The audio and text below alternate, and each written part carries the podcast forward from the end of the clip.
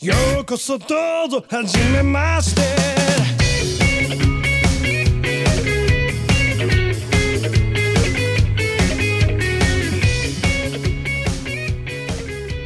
Hello, everyone. Welcome to the Glorio Chat, the best anime podcast on the internet.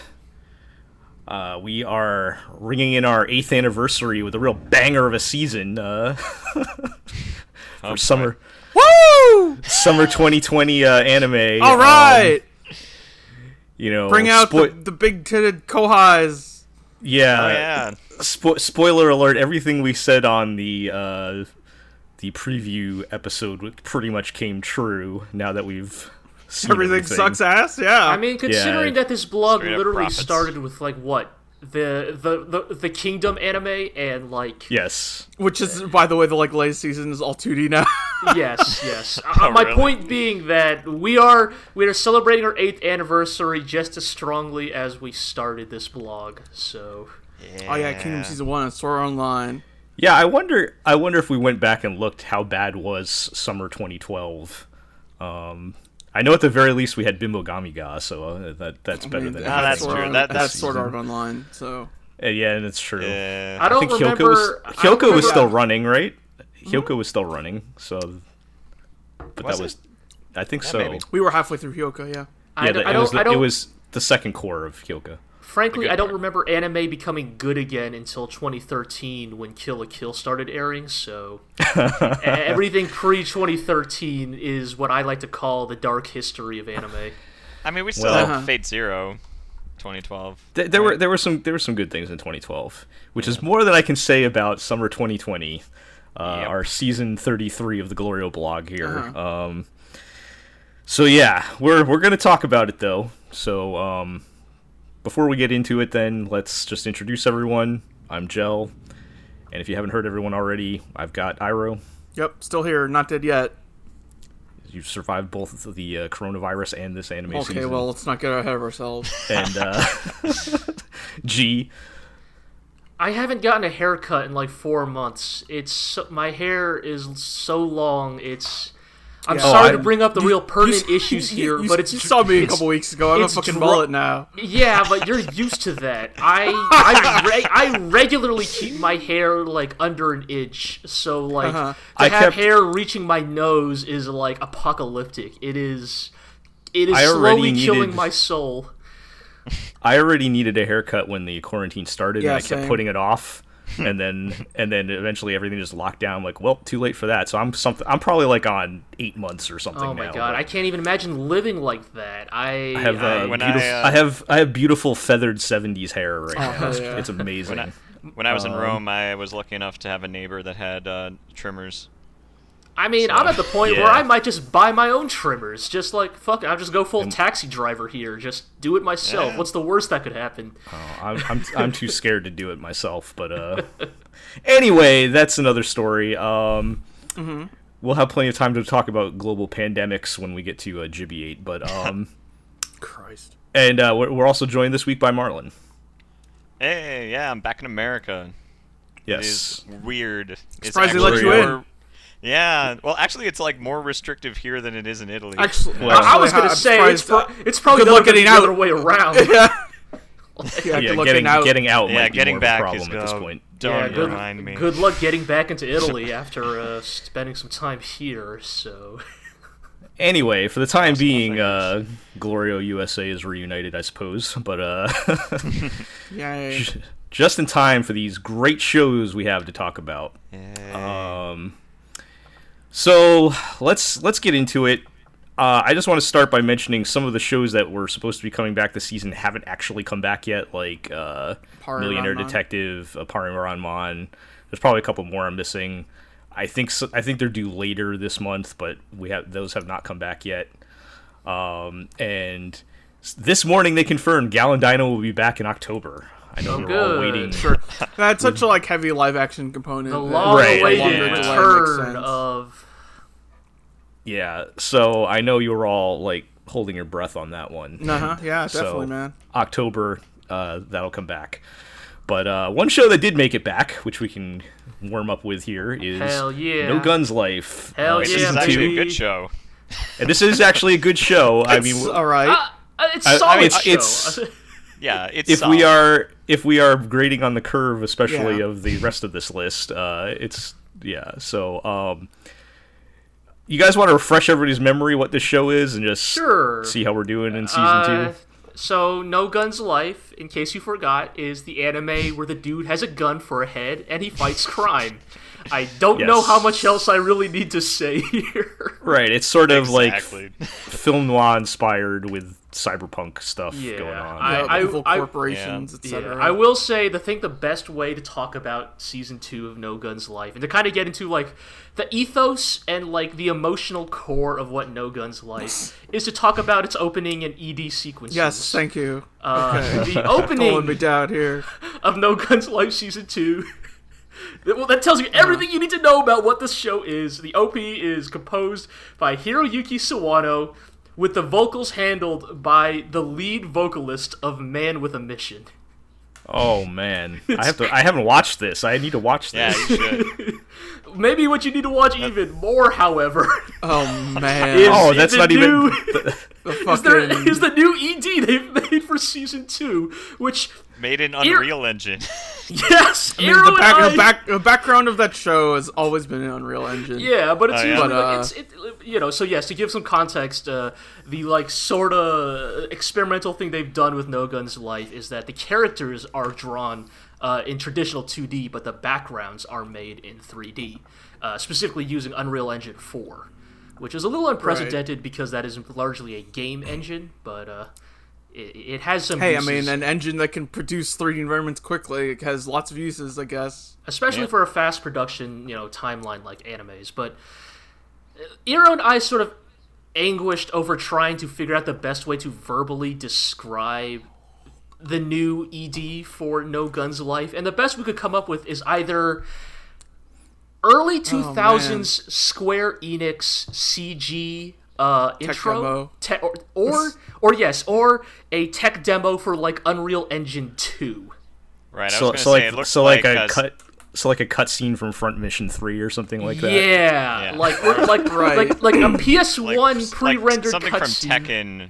Yeah, yeah. Characters twerking in the background or something like that. Yes, So it's yes, like- like, like you have to expect Heihachi to show up in the background throwing fucking Jin Kazama into a volcano or something. It's Fighting a bear or something. Right. uh, It's right. In, we're in a, like a neon lit cyberpunk s- street, and the street brawls going on between Inui Juzo, Mr. Gunhead wearing a wife beater, versus Glockhead man wearing a red hood, hooded raincoat. So and they're f- having a fist fight in the rain, and they're surrounded by like robot cyborg guys doing dance loops from a 2005 video game.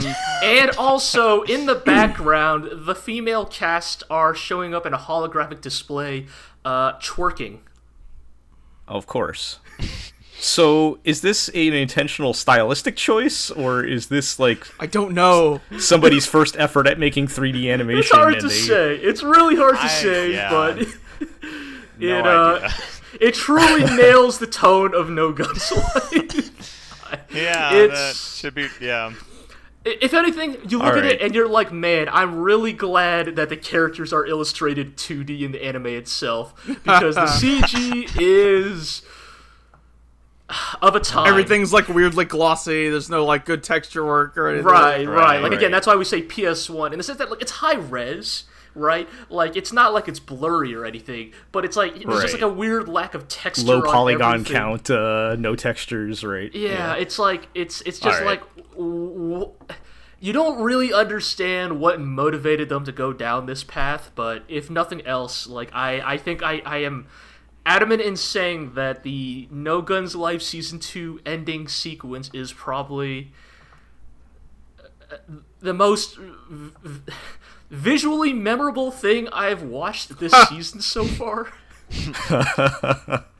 Okay. Man, that's that's wild that the uh, Sawano Man with a Mission combo is not the headliner here. No, uh, that's like the on- footnote to all of this. Like that's really the crazy thing about it. Right.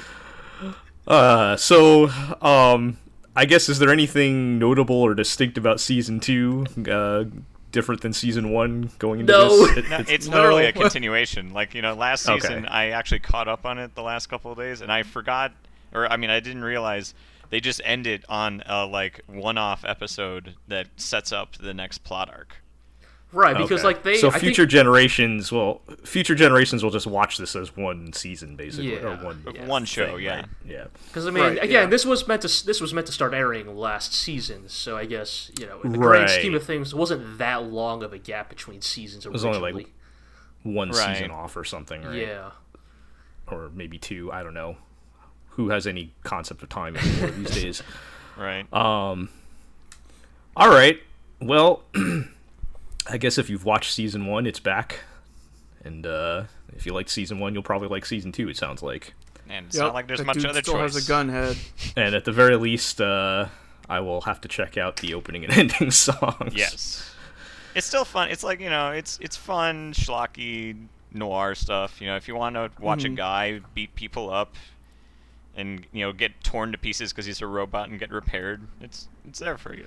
Right. I will say You the know. one like it's a it's a tiny little detail. It, again, it doesn't really. This is not like you know effective editorial for the quality of this show or anything.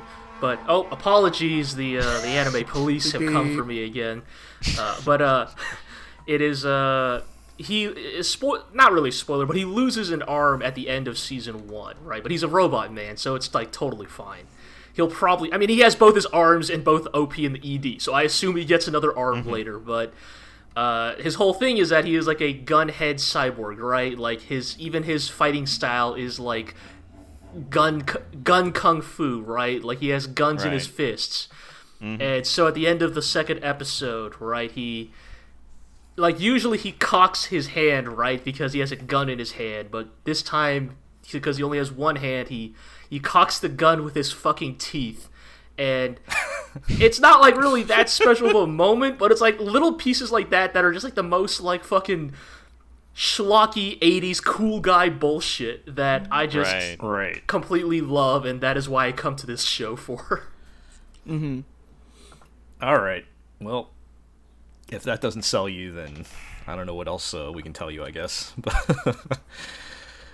Yep. All right. Yeah. Let's go to uh, just another returning show that made Yeah. it back. Digimon's talk- back. Yes, Digimon Adventure, the 2020 edition, Uh-huh. uh, has finally made it Yep. back. Uh, it's kind it- of more into the swing of things than it was. Uh, we were doing a lot of complaining over the first few episodes that the digital world was Bluetron blocks, um, and it looked shitty. Um, but as by now they have moved into the proper digital world, which looks a lot more similar to uh, what it looked like in the original show That's good. and they explained that this digital world is a deeper layer, and the Bluetron block stuff was a uh, was the more upper layer of the network. Okay, Now they're in the deep web. that's a dumb explanation that I'm entirely here for. Uh huh. And Okay. uh, they've been slowly introducing like the rest of the core cast. Like, Have they explained They- they- like why they're only changing into digital champions and not fucking just jumping straight into Omnimon every episode like they did at the beginning? well, Matt's not here, man. oh, so obviously well. they can't. Also, no, uh, they have not explained that. Also, I'm just gonna like complain here for a second. Whenever Agumon turns to Greymon, they have this huge, lavish, wonderfully animated transformation sequence. Oh, it's and not nobody bad else has CG. one. what? Not even not even like not bad Iggy CG. or anyone. So like, they have they have transformation sequences, but they're like short. I mean, yes, I, I totally But- get. I, I haven't even seen this, but I already understand what you're saying here. Is that Greymon is clearly getting the lion's share of the budget? oh yeah, Right. um, just like how in the original Greymon and Garurumon got the CG for their uh, transformations, which made them age poorly. Um, I mean, yes. but yeah, uh, it continues to be mostly inoffensive Digimon stuff. I don't really like the character redesigns. Still don't know who the show is for. Are they really uh, that different? Because like Iggy looks pretty much the No, same. but yes. no, I know what Iro's saying. This is like one of those like very particular sorts of things that fans care deeply about. That like to everybody else, it's like I don't understand. Her hat is green instead of blue. What's the problem? But everybody else, the true fans, are like, no, you don't understand. See, the hat was blue because in this vital episode, blah blah blah. Like I get it. I totally get it. Right. Right, right. It's like Well, if it's like a Gundam half, it's like half up of the rede- slightly- half of the redesigns. My brain will will look at them and go, "Oh yeah, that's that character," and then half of them, I look at them like something's wrong. Like an Right. I don't Uncanny know what's Valley. wrong, but something's wrong. I mean, it all ties back to the, you know, are they going for nostalgia? Are they going for a new Right. thing debate? Right. Uh, yeah, but it looks the quality is I would say dipped after the first three episodes, but um, as expected, it still looks still looks all right. To- again, Toei is either really good or like not good, uh, with hardly any middle ground. So Right. honestly, you could do worse. I mean, Still Digimon. the- You like Digimon? We got we got some Digimon right here. I mean, that might be enough to get guys. me back in, especially considering there's nothing else. Like, it's, to knowing that it's actually in the digital world and not in the weird Blutron space is a lot. Right. I will complain about a weird subtitle choice. Uh, so in the original Japanese for Digimon Adventure, uh, the kids were referred to as the chosen children. Uh, and for the dub, well, they changes to the Digidestined, Right. and that's fine. But the new subtitles uh, for for this show are translated as uh, the chosen ones. And I don't know what is gained by that other than rather than just the chosen children or the Digidestined. we're yeah, really, Digidestined uh, is just like it.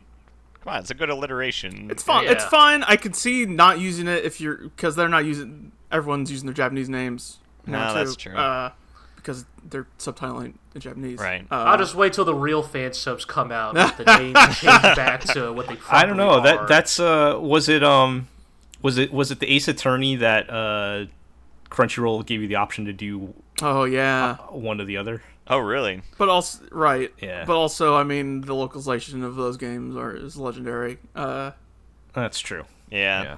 Eat your hamburgers. shouts to Alexander O. Smith. yes, eat your hamburgers. uh But yeah, Digimon, All right. Digimon's still here. Uh, better than Appmon. Oh, yeah, that, you're, you're, you're, you're referencing another Digimon show, yes. we were all we were all pretending that didn't Completely forgot that So- even It didn't. It didn't get officially translated, so it might as well not exist. Sure. Yeah. We watched that show in English subs that were machine translated from Spanish subs. Ah, so that was, probably made it a lot better. was War Greymon introduced as the Generalissimo of the digital world? No, I gotta wish. All right. Let's uh let's get this uh pain train started here. All right, now Um, that the good shows are done. Oh, also, also the also the narrator, the narrator, of the new Digimon is Goku. Oh, that's weird. that's Yeah, weird. that's weird.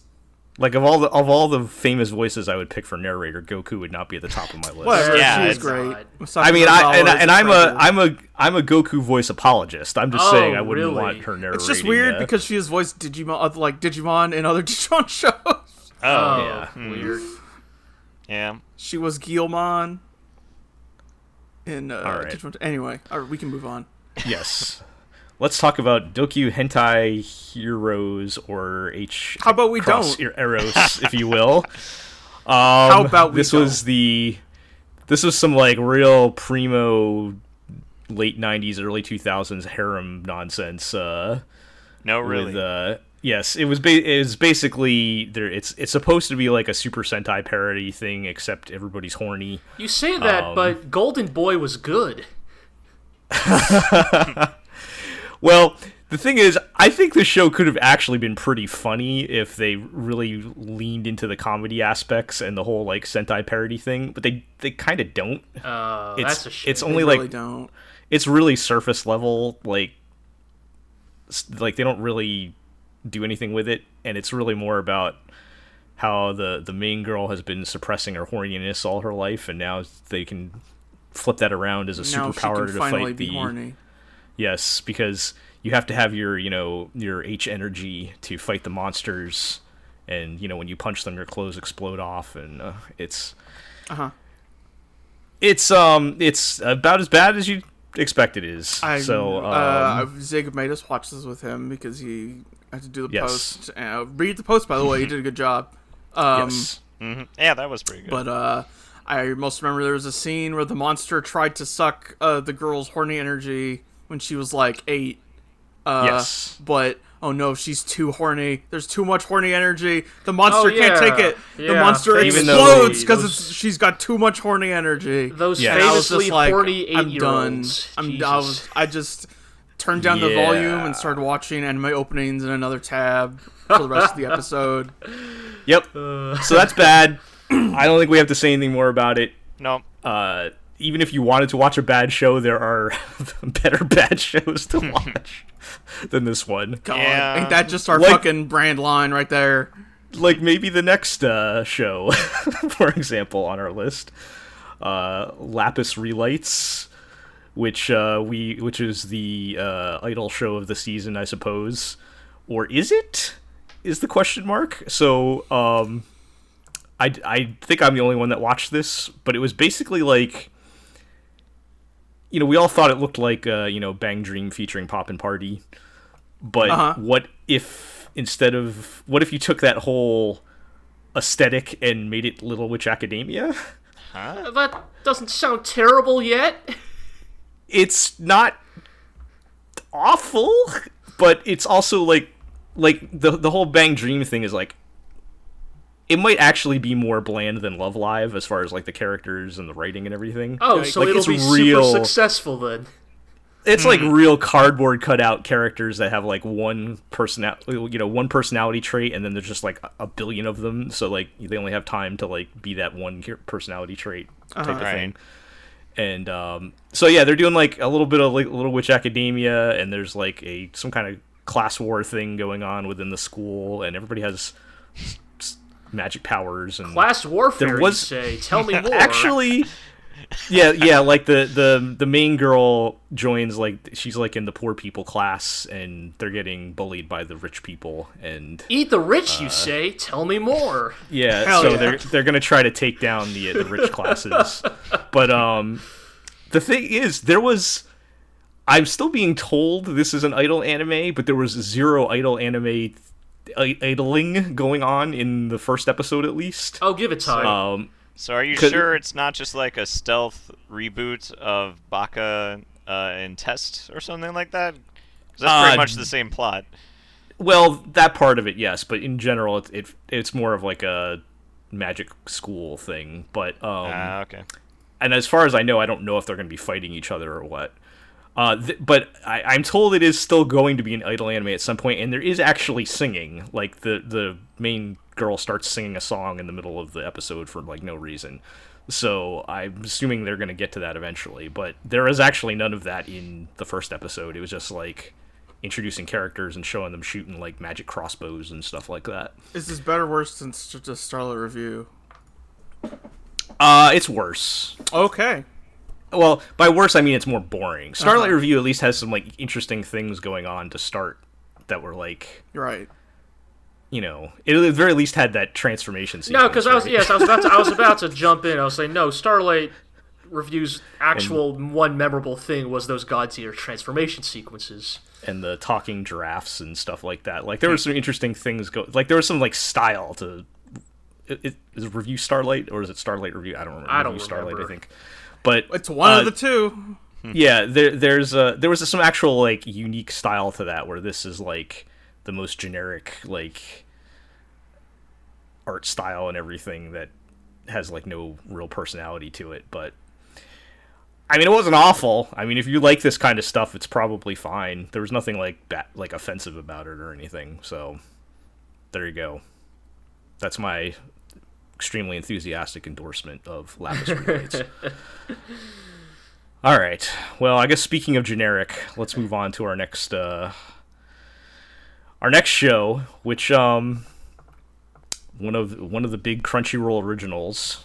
Right, yeah. Oh yeah. Yeah, another uh, another Korean manga getting the big Crunchyroll Right. push. Yes, Right. another Korean webtoon. so, The God of High School debuted this season, and uh, I I actually l- liked the first episode for the most part. Yeah, same Sure. here.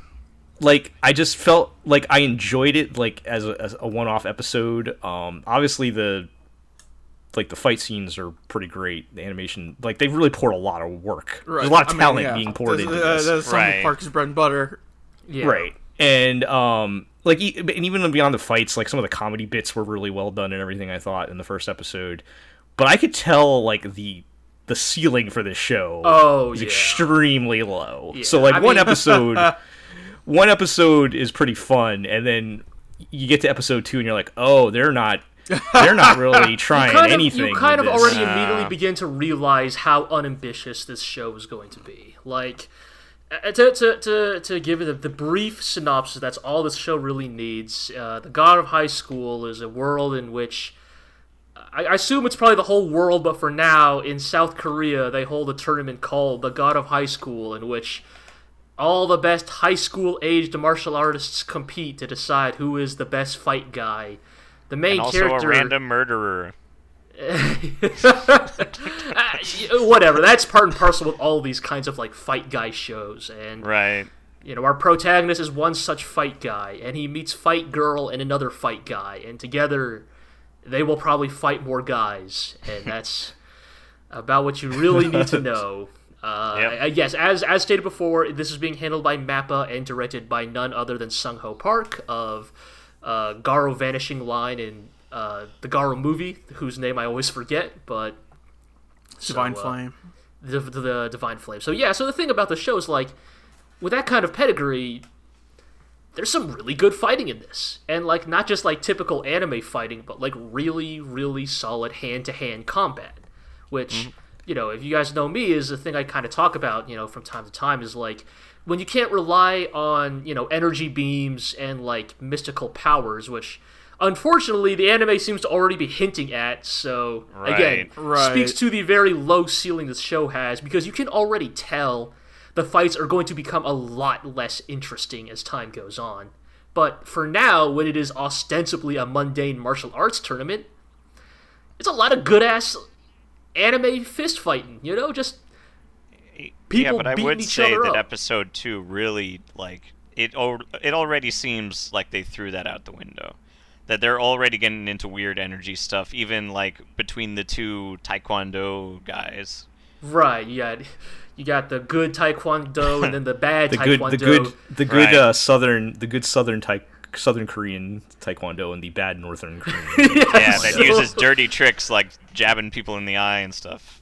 um But uh, There's the yeah. lady who does suplexes. right, there's a I buff think- lady that does a stone cold stunner in the first episode. So Oh like, yeah, that's Yeah, right. That was fun. on some level, I'm like, oh, I guess the show's all right.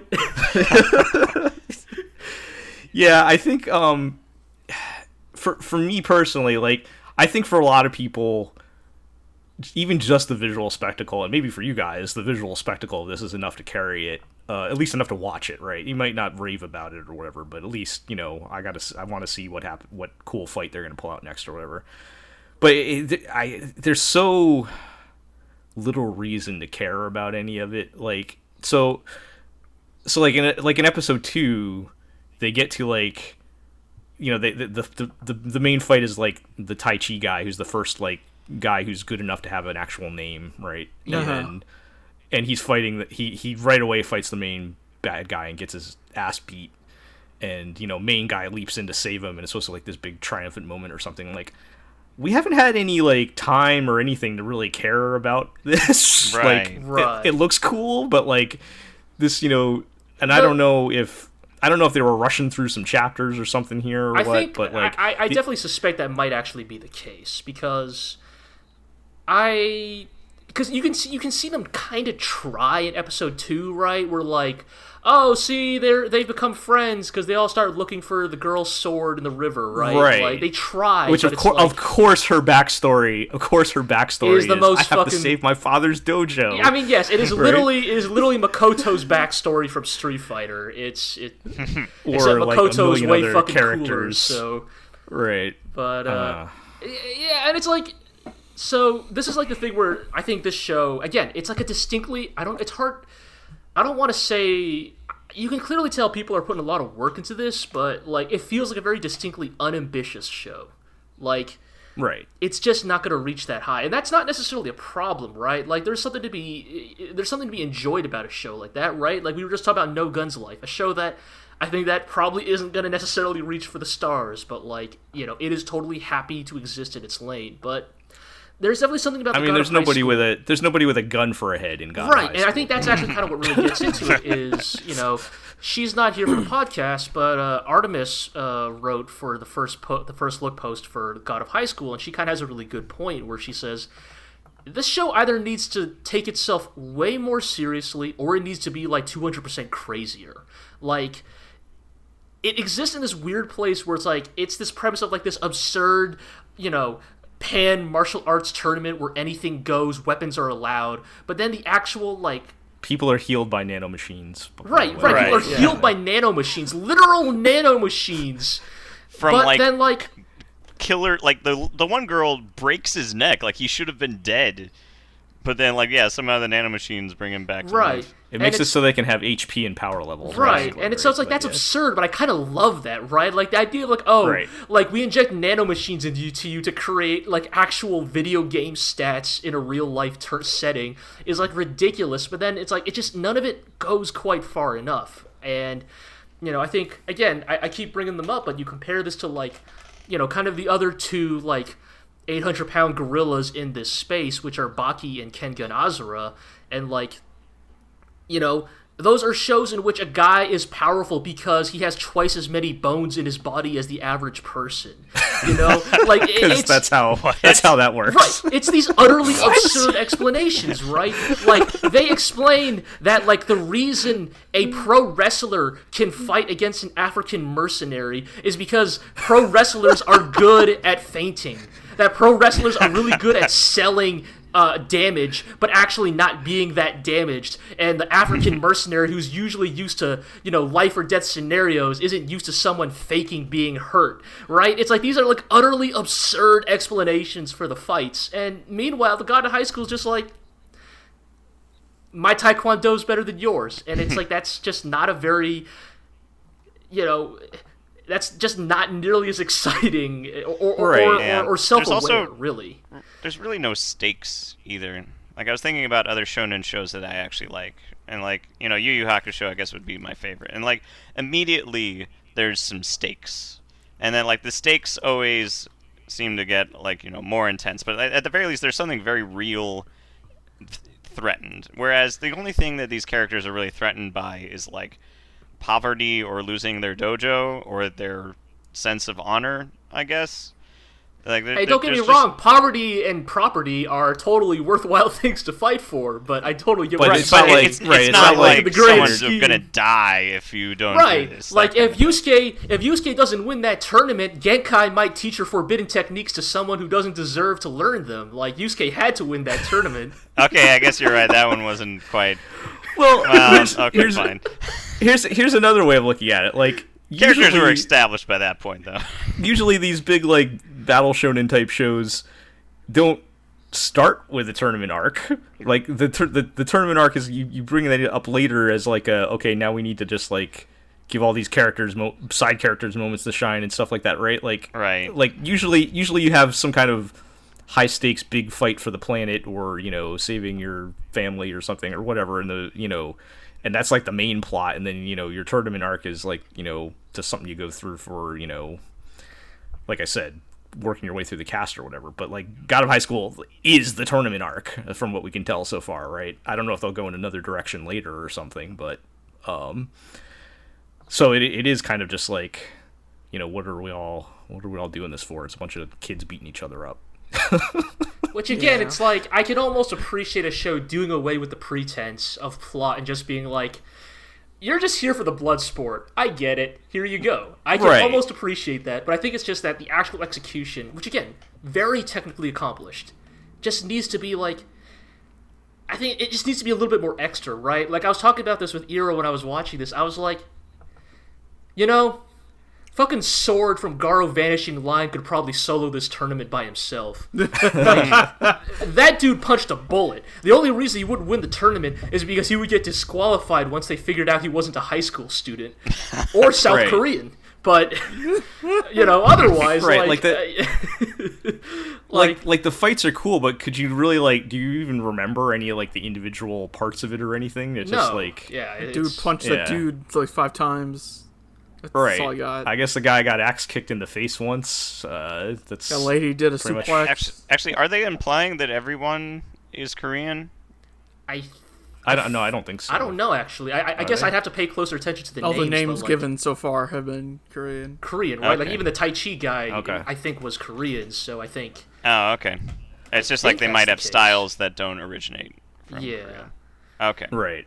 I mean, that's how you. I mean, look for these kind of shows. That's your natural setup, right? That's your natural escalation, right? The first tournament is is national. Then the next Right. tournament, you introduce the Americans, and Well, then why do you have the pro wrestling lady now? Like, is uh, oh, oh, whatever. Well, Uh, maybe pro grew up in wrestling Kore- tra- Maybe she grew up in Korea. Who knows? pro But, wrestling yeah. transcends all national borders.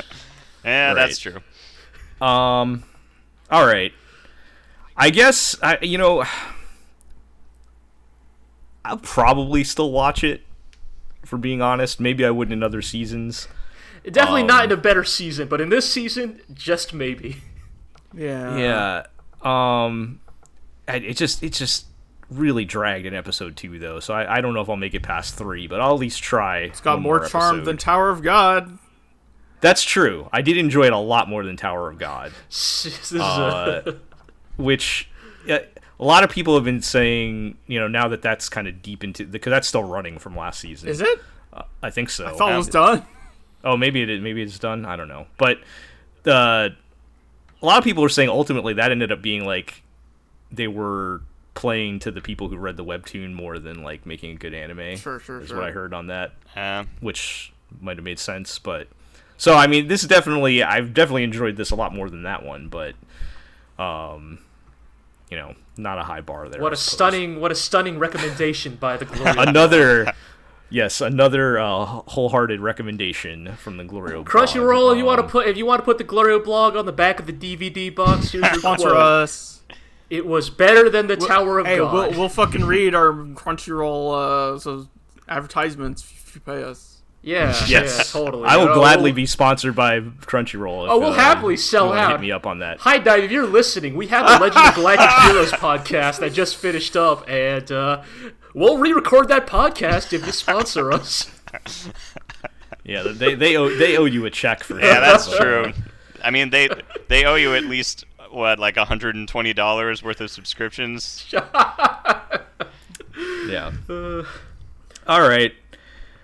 Let's move along to uh oh boy, Decadence. Yeah, yeah, this, here this we was go. our Yeah. interesting. This was our uh this this was like our uh I guess our our the the one we most were hoping was going to be good or thought had the best chance of being good this season. And episode 1 was good. Um and set us up for what we thought was going to be a pretty straightforward um experience. And then episode two of- just fucking punched us in the face, and I, I and I kind of love it.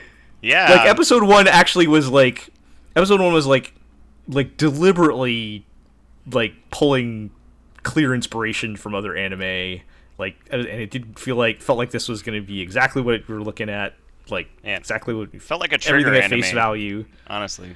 And I, it was good. Uh, yeah i was on board. And i think i would i think it's at least fair to say episode two is a bit divisive. Yeah, that's a good way of putting it. Yeah, um they they take a huge massive twist uh, in episode two. Yes. uh, um i don't know do we want to spoil it should we should, i mean we I always mean, have a it is standing episode spoiler, two, it's not standing spoiler like- warning, and it needs to be discussed. I yeah, we- so- so, here's the thing. I, I do want to I, I do want to make it clear. I think that I think a lot of the effect of Decadence's second episode is because you don't see it coming. because Right. it is so out of left field that I think if you go into Decadence knowing that twist is coming, I think a lot of the impact Even is knowing lost. that there is a twist to the second Right. episode. So, like, Well, I- I, I mean, will they say- did, they did they did have a slight implication in the first episode. right, Yeah, but At the very but, least, the- but that, the- that that implication still left you completely in the dark. Like it, it didn't. Impl- Right. The, the revelations of episode two are barely implied in episode one. Like Right. it, Right. It, it, it, you know, you know the, you know the, um, you know the old guy has got something going on in the background. Right. and there's something like, about you- robots. Right. So you you know I'm thinking it's gonna be some sort of like you know conspiracy theory you know plot to overthrow decadence type thing or something like that. right, but like. And, So, so the thing I will say is like we'll just say I don't know like Jell if it's too much work but like if you just put like timestamps in the show notes for this one just in case like I, don't I know, mean, but, like, if someone is listening to this and they haven't paused I mean, I or always- skipped I always- by now, I always Right, I I always times yes I mean, my, always my timestamp point notes, so is fine. like if you really really care about not getting spoiled in decadence like just skip ahead because yes we are probably gonna go fully into it starting like now. But yes uh, you've been warned. Um yeah, this show. it's an This is MMO. the show that I think. This, this is the show that deserves the capital D discourse. Like this is the one. Like this is the one this season. Like it's. It's Mm-hmm. I wild, like and like this. that's the thing. Like Marlon, that's the thing. It's not even an MMO. Not really. Like Well, right, It's yeah. not. Like the thing is that this is like.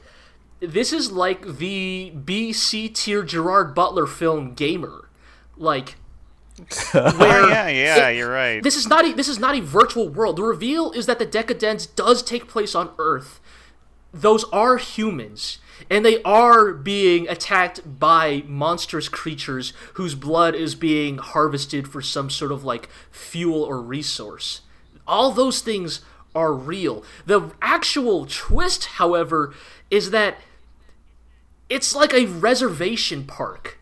It's like an alien reservation park, and the aliens right. like insert themselves into human-shaped drones, basically. So I guess I assumed To- that they were like AI programs.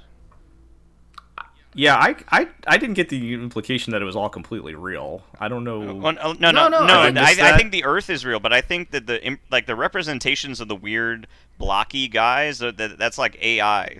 but they Right. they're Some- plugging the but- juice into their bodies.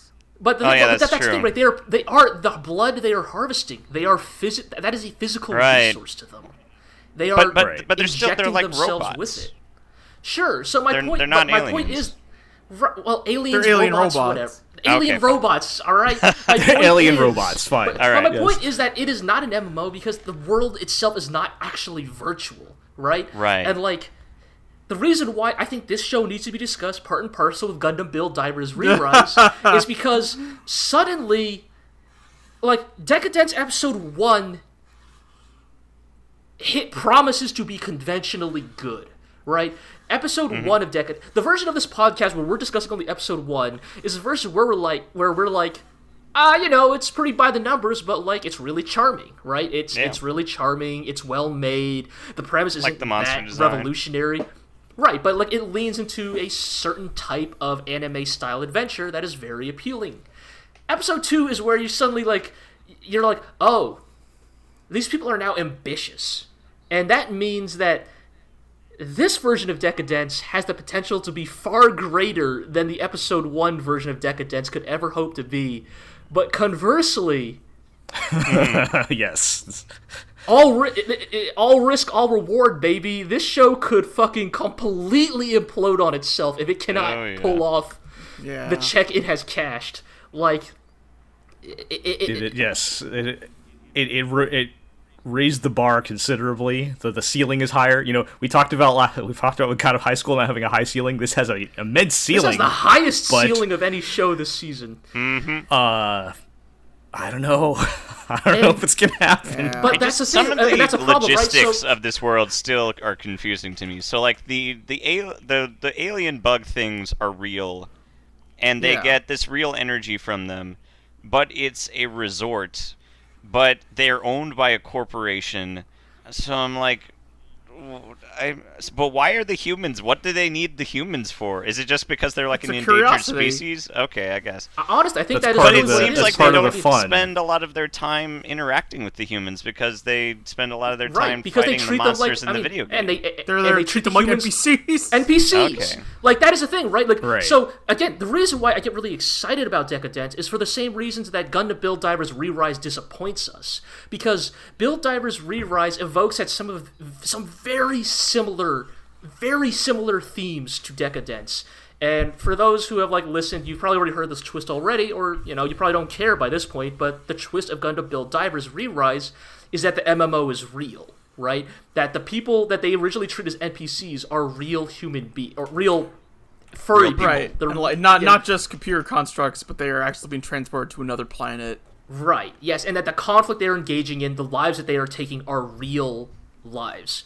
And the reason why D- Divers Re-Rise disappoints us is because it brings up that revelation and then kind of proceeds to do nothing particularly interesting with it, or it does once every like five to six episodes. Uh-huh. But And so maybe part of my excitement for Decadence is a projection is me projecting onto Decadence the thing that I deeply needed from Divers Re-Rise, which is like in a lot of ways, Decadence is the show I'm already beginning to say is like if they can pull it off, this is a masterful metaphor for late stage capitalism. Like the usage of human lives as an entertainment based resource, like the hmm. humans are basically living on a Yeah. reservation, right? Like and right.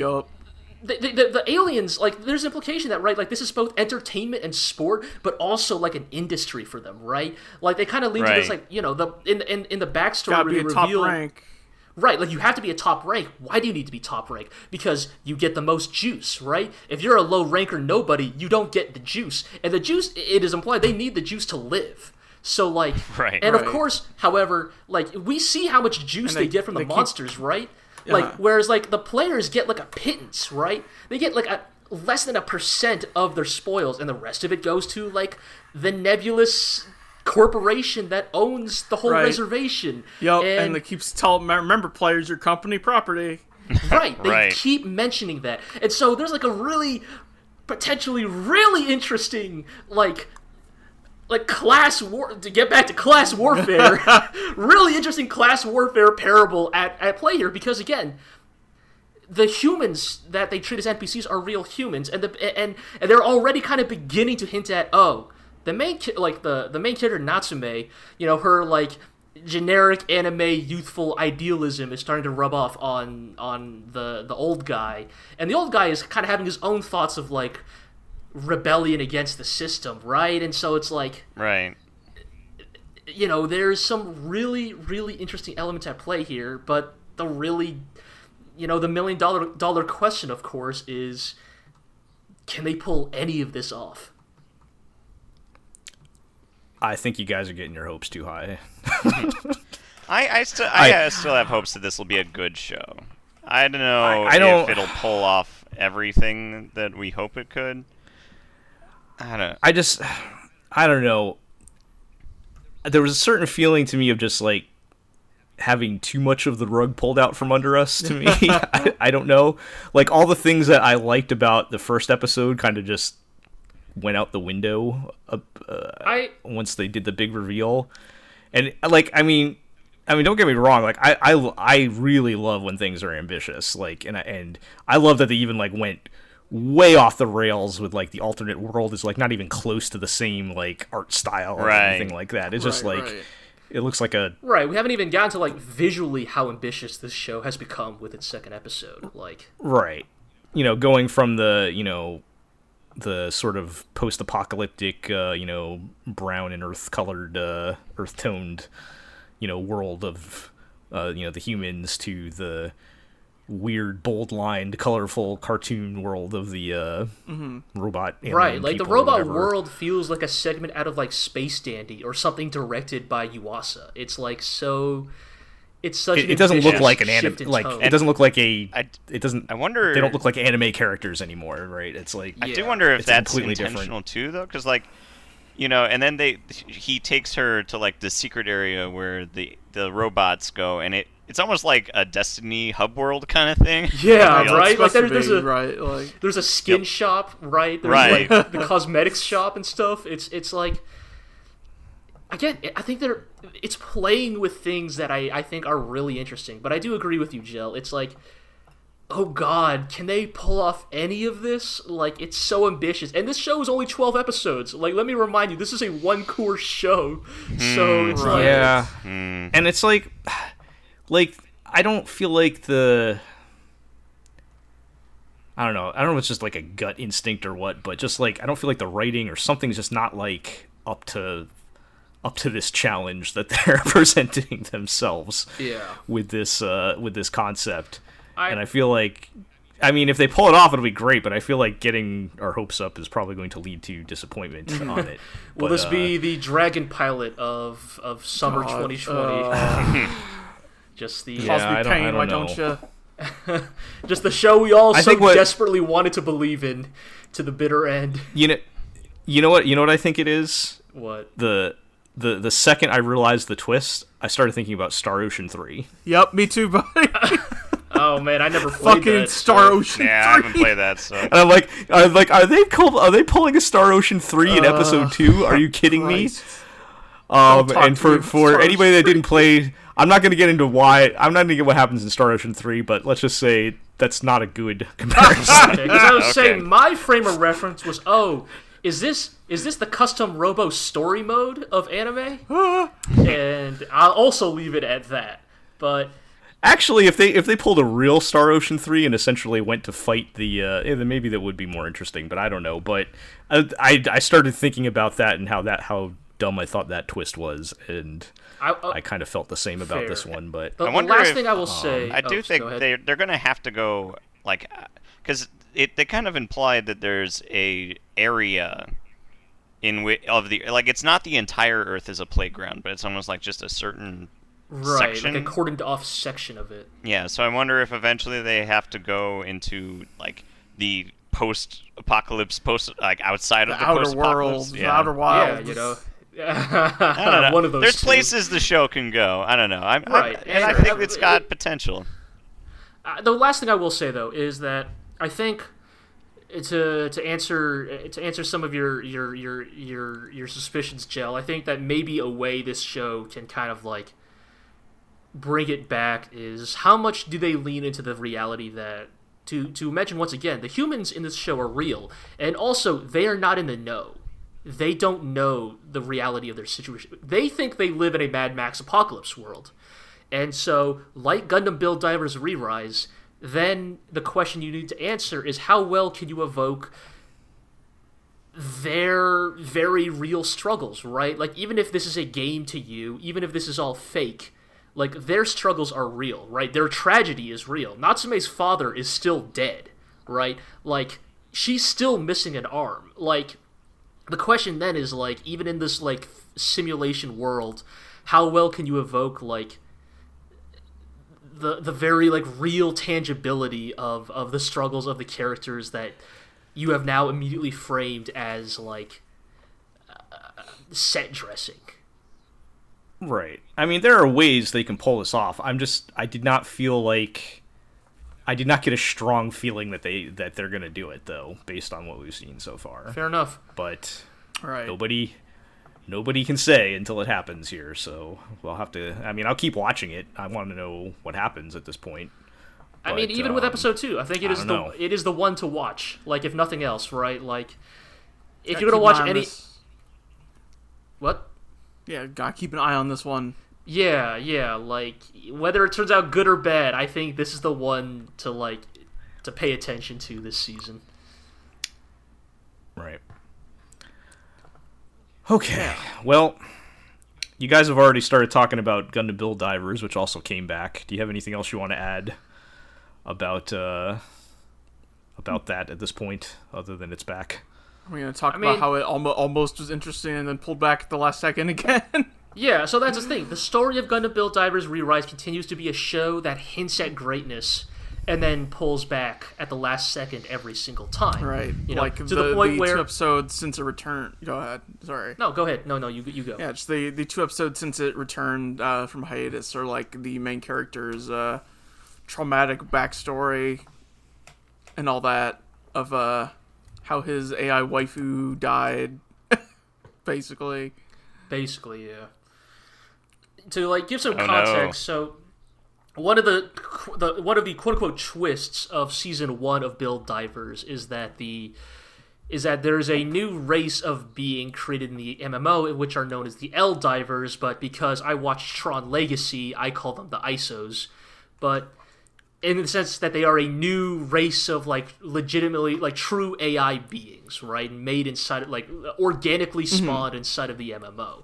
And our main character, Hiroto, in season two, has a tragic backstory, a tragic romance with an EL-Diver. and the two episodes of the new season kind of get into that. And and for different reasons, both episodes hint at and remind you of why the whole Gundam Build Fighters franchise can be so deeply appealing. The the first of these two episodes has, you know, Hiroto in his flashback, you know, uh, participating in what they describe as the last Gunpla battle. Basically, like they're holding Right before one before they plug in the MMO. Right, before they start up the MMO and scrap the old Gundam Build Fighters Gun- Gunpla battle tables for good, they're holding like one last celebration tournament for it. And it's weird how the fight itself, like, there's no reason why the fights should be any different, but just changing the premise back to, oh, we're using real Gunpla on a table where your Gunpla, your plastic robot toys are taking real damage, suddenly makes the fights good again. But it does Uh, like he he he goes into this fight with like was like with this like shitty gachapon toy Gundam that's like one two hundred scale, right? It's not even a proper high grade against a like perfect grade one sixty scale. Uh, uh, what was it again? Like just a it's like a it was like a Destiny Gundam, I think, or maybe a yeah, Strike Destiny Gundam. Gundam. Yeah, yeah, something from Seed, right? And like it does all the fun things that Gundam Build Fighters has always played with because of the premise of their toys fighting, right? So like you know, he picks up scraps of gunpla parts off the battlefield from like the other combatants and uses their weapons. You know, he does like really good stuff. Like he picks up an arm that is like not to the scale of his gunpla, right? So it's like it, it's like two times the size of a regular arm on the size of his gunpla, but he can pick up the weapon of you know the, the bigger sized toy and Uh-huh. uses that to take down the bat you know the his opponent and it's like all these like really good fun bits and then as soon as that's over it turns back into Gundam Build Divers again. And we're all like Right. oh no it's not interesting anymore. And But then uh, it gets into how his backstory relates to season one of Build Divers, which season one of Build Divers was a very boilerplate, like, oh, we need to help our AI friend exist because they all want to delete her because she's causing bugs in the game, and we need to protect our friend. Power Right. of friendship, everyone. and so like So Do you wanna how get does into that Zero, or- with? How does that square with the idea that the MMO is actually real? Okay, because these are different. These are disparate plot elements of Gundam Build Divers that it has played Yes. with that actually tie together into what we were talking about about how the suffering of a simulated sentient creature do, is their suffering any less real if the suffering is simulated?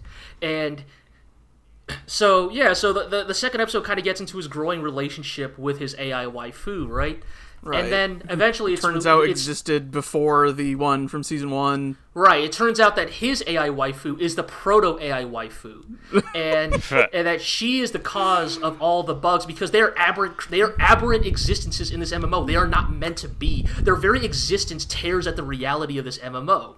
That is why in season one they wage this huge guild war to decide the fate of the AI people. Uh, Which again, Bill, Dive, Build Divers occasionally plays with interesting ideas and then always pulls back, but.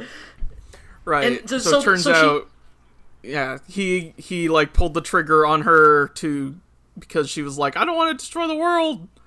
You need to shoot me.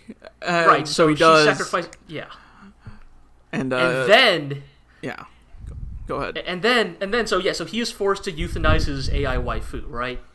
And then it turns out that this all happens prior to the climax of season one. And he is a member of one of the guilds fighting to kill the AI waifus. He is on the pro kill waifu side.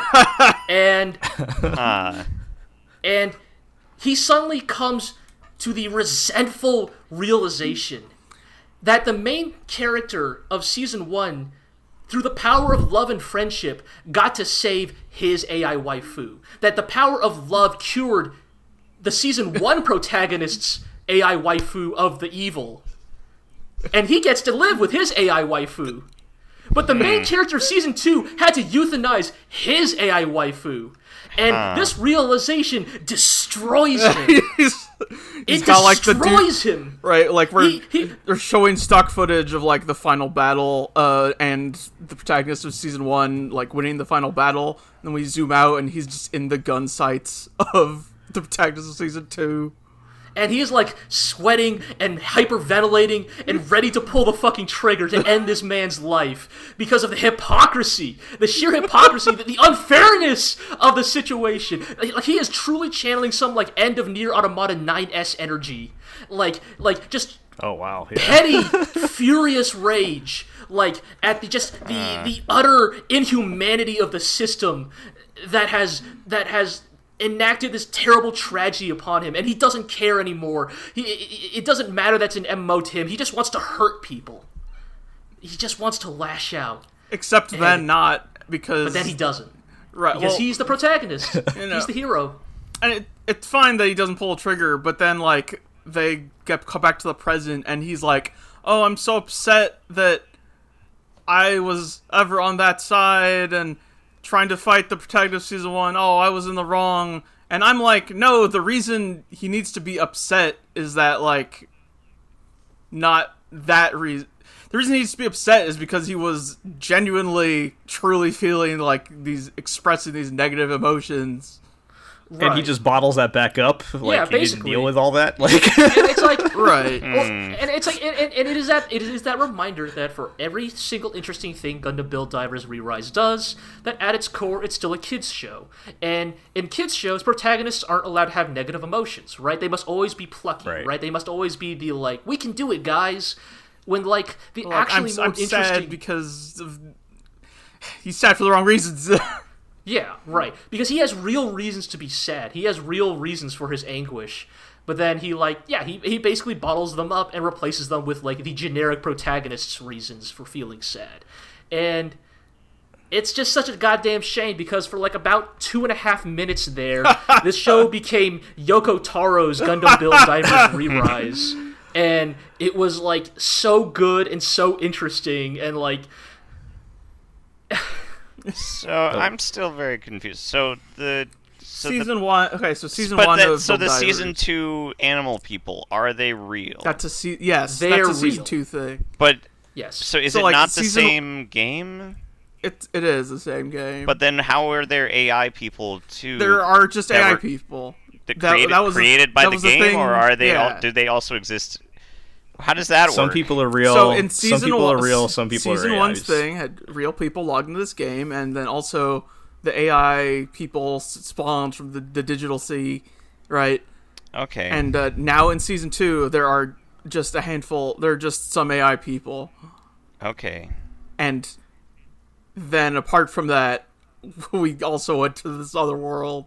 Right. So the thing you have to understand is that in this the context of season two, the the real animal people are not in the MMO. What is happening is that apparently some like Plavsky particle galactic space dust interference means that every oh, time God. that the people, the humans playing the MMO, enter the region of the game where the animal people are, they're actually transferring into an actual real alien planet light years away Okay. that these animal people live on and that the MMO people can access through the game. It's it's it's an Ender's So they don't really situation, explain how that works, though. No, of course not. Okay. No, of okay. course not. That's It's all I kid's need to know. I just was confused. Don't be about that. ridiculous, Barley. Yeah, don't be don't be don't be absurd. It's it's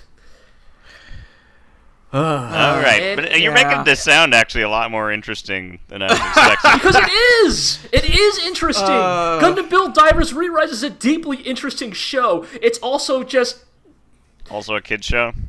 Yes, and it's only interesting like maybe 20% of the time, but the 20% of Mm. the time it is, I I struggle to think of like a show that has like maybe captivated me more in its gesturing at the themes it's playing with. I just wish he was like actually upset about the reasons you should be upset. I wish Yoko Taro directed Gundam Build Divers. No, uh, he, he was too busy working on uh, the s- s- uh, SINoALICE game, which was terrible. All right. Speaking of terrible, yeah, Yeah. Speaking of terrible, and I suppose uh, waifu's ruining everything. Um, let's talk about Uzaki-chan wants to hang out. tell us your uh, wannabe film school opinions show. Oh yes. Uh, th- well let, let's let's just leave that as a inside joke Yes. but uh the all right i do want to preface my statements with a few things for some context let it be known that here at the glorio blog there is no bigger defender of anime comedy than uh, than me here so i I think True my enough, track record true speaks for itself Indeed. on this and uh you know, I, I I guess Uzaki-chan is technically a comedy in the mold of many other comedies that I've enjoyed. On paper, it sounds like something I should enjoy, and uh, I did not.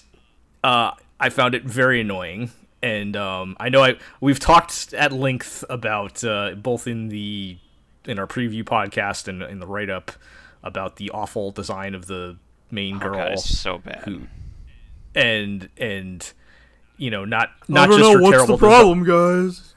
not not just the fact that she looks like she's 12 but has like comically massive oversized beach ball breasts but also because half the eh, well more than half of the jokes are based around that and that's pretty much where the camera is focused for most of the episode. And she has a shirt Uh, that says like super huge, I think, or something like that. Does it say Mega, does it Right, say Mega Milk like on that. it?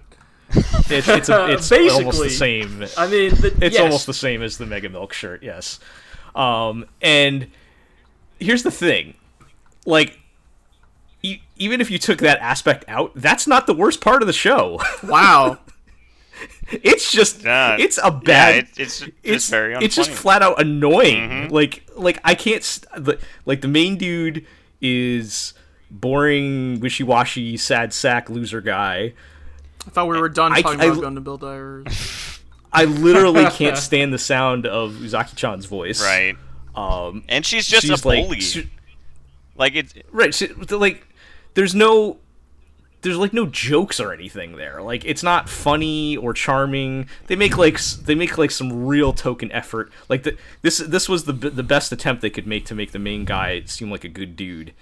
Uh they they're like they like run into each other at the movies or something like that and they're going back and forth. She's negging him which is the whole purpose of the show. And uh she like he like grabs her nose or something and like tweaks her nose and then like later on like just to shut her up and then like later on uh they're they're talking and she's like still all happy and everything but her, he sees that her nose is red and feels bad and he's like okay fine let's go see a movie What? and it's like that was like their attempt their one attempt to add some like Huh. charm or like you know you know make make the make the the main guy seem like oh maybe he's not that bad or something Right, like and that he- that was like their one he like offers to pay for the movie. Yeah. Right, he offers to pay for her movie ticket or something after that because he feels bad that he tweaked her nose, and that's like the best. That's that was like their the best they could possibly do to make you care about the show. And then and then the jokes just aren't funny. They're all just like him getting embarrassed because she has huge boobs. Like that's the entire extent of Yeah. their of the humor. And Also, it's are like, they are or, they college haha, students, he's right? lonely. So like, Yes, so they are college. They are college students, and actually, like that actually was almost a funny joke in the beginning, where like they meet up in the first year, and then like a whole year goes by within like thirty seconds, and then she comes back around and she's like, "Wait, you still don't have any friends? Okay, we're gonna go hang out or something." But, um, Yeah, like that. Other than it that- had a premise that could work. It's just everything wrapped Right. around the premise does not work. I mean, you got so- you got to have you got to have like you got to have good jokes and you got to have like some kind of it's got to be charm. This kind of show has to be mm-hmm. charming, Right. Like, Like- like we always like we always compare it to Takagi. Right, exactly. Okay, you beat me we're to it. I was in the about to bring up Yes. Kaguya-sama here because it's like Oh, actually, he that's an Tak- unfair. Oh, I was I was saying Takagi. not Oh, Kaguya, oh, I thought you but- said Kaguya-sama. My bad. But Yeah, because I think specifically Takagi, because that's just like the two of them, and like the Yeah, whole show is just there. It's kind of the dynamic too of like a girl Sure. kind of bullying a guy, but with her it's a little bit more benign. Like like Uzaki-chan is actively uh, malicious, whereas Takagi is just a troll. I don't. I mean, Okay, I, don't Takagi know. is a mind reader, right? So she's got that going for her. But Well, right, she can read right. Um. Oh yeah, and if, if gee, if you want to say whatever you're going to say about Kaguya, sure. I mean, that's an. I was, I was going to say. it's almost seems- insulting. Right, I was it's saying, almost insulting to like Kaguya. to I was compare gonna say, the thing I was about to say was that seems like an unfair comparison. But since we've already brought it up, like, it's like so the thing that you're talking about, it's like these are all the things that Kaguya-sama does right, right? Like, like, eh, like it, people don't really like think about it that carefully, but I think that comedies actually maybe more so than a lot of anime really hinge on the characters having extremely good chemistry. Like mm-hmm. it just Right. needs to be fun to watch the characters interact with each other, right? Like why do we get Right. excited when it's like, oh man, it's it's Kaguya and Ishigami talking to each other. What a weird combo, but I can't wait to see how that plays out, right? Like mm-hmm. because all the characters are likable but also have like distinct personalities that watching them bounce off each other is the fun of it. But then also the thing is like the jokes change, right? Like based on what you guys are describing of Uzaki-chan, it's like it's, it's like imagine if Kaguya-sama two seasons later was still doing the like the initial Kaguya uh uh fuck what's his name uh, uh you know Shirogane like can't spit it out joke right like they were doing literally that joke every episode for two whole seasons like Right. right. that shit gets old super fast. And that joke at least had a decent premise. The joke of she's got big tits, like that that Right. buys you at most maybe a couple minutes in a season. Yeah, season. like even you know? even like Kaguya-san kind of goes into that that with uh, Fujiwara every once in a while. Right, but that's a joke that like only like that. That's a joke you can only play with for like maybe not even minutes, maybe seconds. It's one. before It's it gets one. Uh, old. one card. Yeah. One card out of fifty-two in your Right. deck, right? Yeah, as exactly. opposed to To the only one. right. Right. and, um, and and so it's like I don't know, but again, it's like in many ways, like is Uzaki-chan just like the god of high school of romantic comedies? Of it's just not that ambitious of a show, like realistically. Oh, it's not even. It's I. It's not even because at least at least God of High School is executing what it's trying to do well. right. I, I meant this is more not that like this show's not aiming to be good; it's aiming to be exactly what it is, right? Like Yeah. and it's not even doing that well though. Right. Like it's just, uh, it's just, uh, and people are just good, and you know, people are, well, certain kinds of people are eating it up, right? Because of, well, I have no idea. we, Why? we, we, we, we, uh, we are saying her her uh, design and personality is a negative, but there are other corners of the internet who would differ on that. I Look, suppose. man, waifus. Um, as we just stated with Gundam Build Divers, man, people will go to wars over waifus. So Yeah. you know, Yes. it's it's a it's a very particular personal thing. Well, bring it, bring it on! I'll fight this war. Uh, this, uh, Gel this, confirmed, uh, member yeah. of the anti-waifu faction. He wants to Yes, put- exterminate the waifus. I've yeah, I've I've got them in my crosshairs. Like, uh, uh, Pull the trigger. Pull the Gel trigger, would have pulled the trigger. Gel would would've Gel would have shut down season one of Gundam Build Divers. all right, well, it's it ain't gonna get better on the next Nope. show. Um, Well, actually, I would ways, perhaps. argue it's better than Uzaki-chan, but it's not much. Oh man, um, I don't know. I've I've been back and forth on this one. We're we're talking about Rent a Girlfriend, um, which uh, is about this guy who uh, again they're in college, which makes zero difference in this case. Right.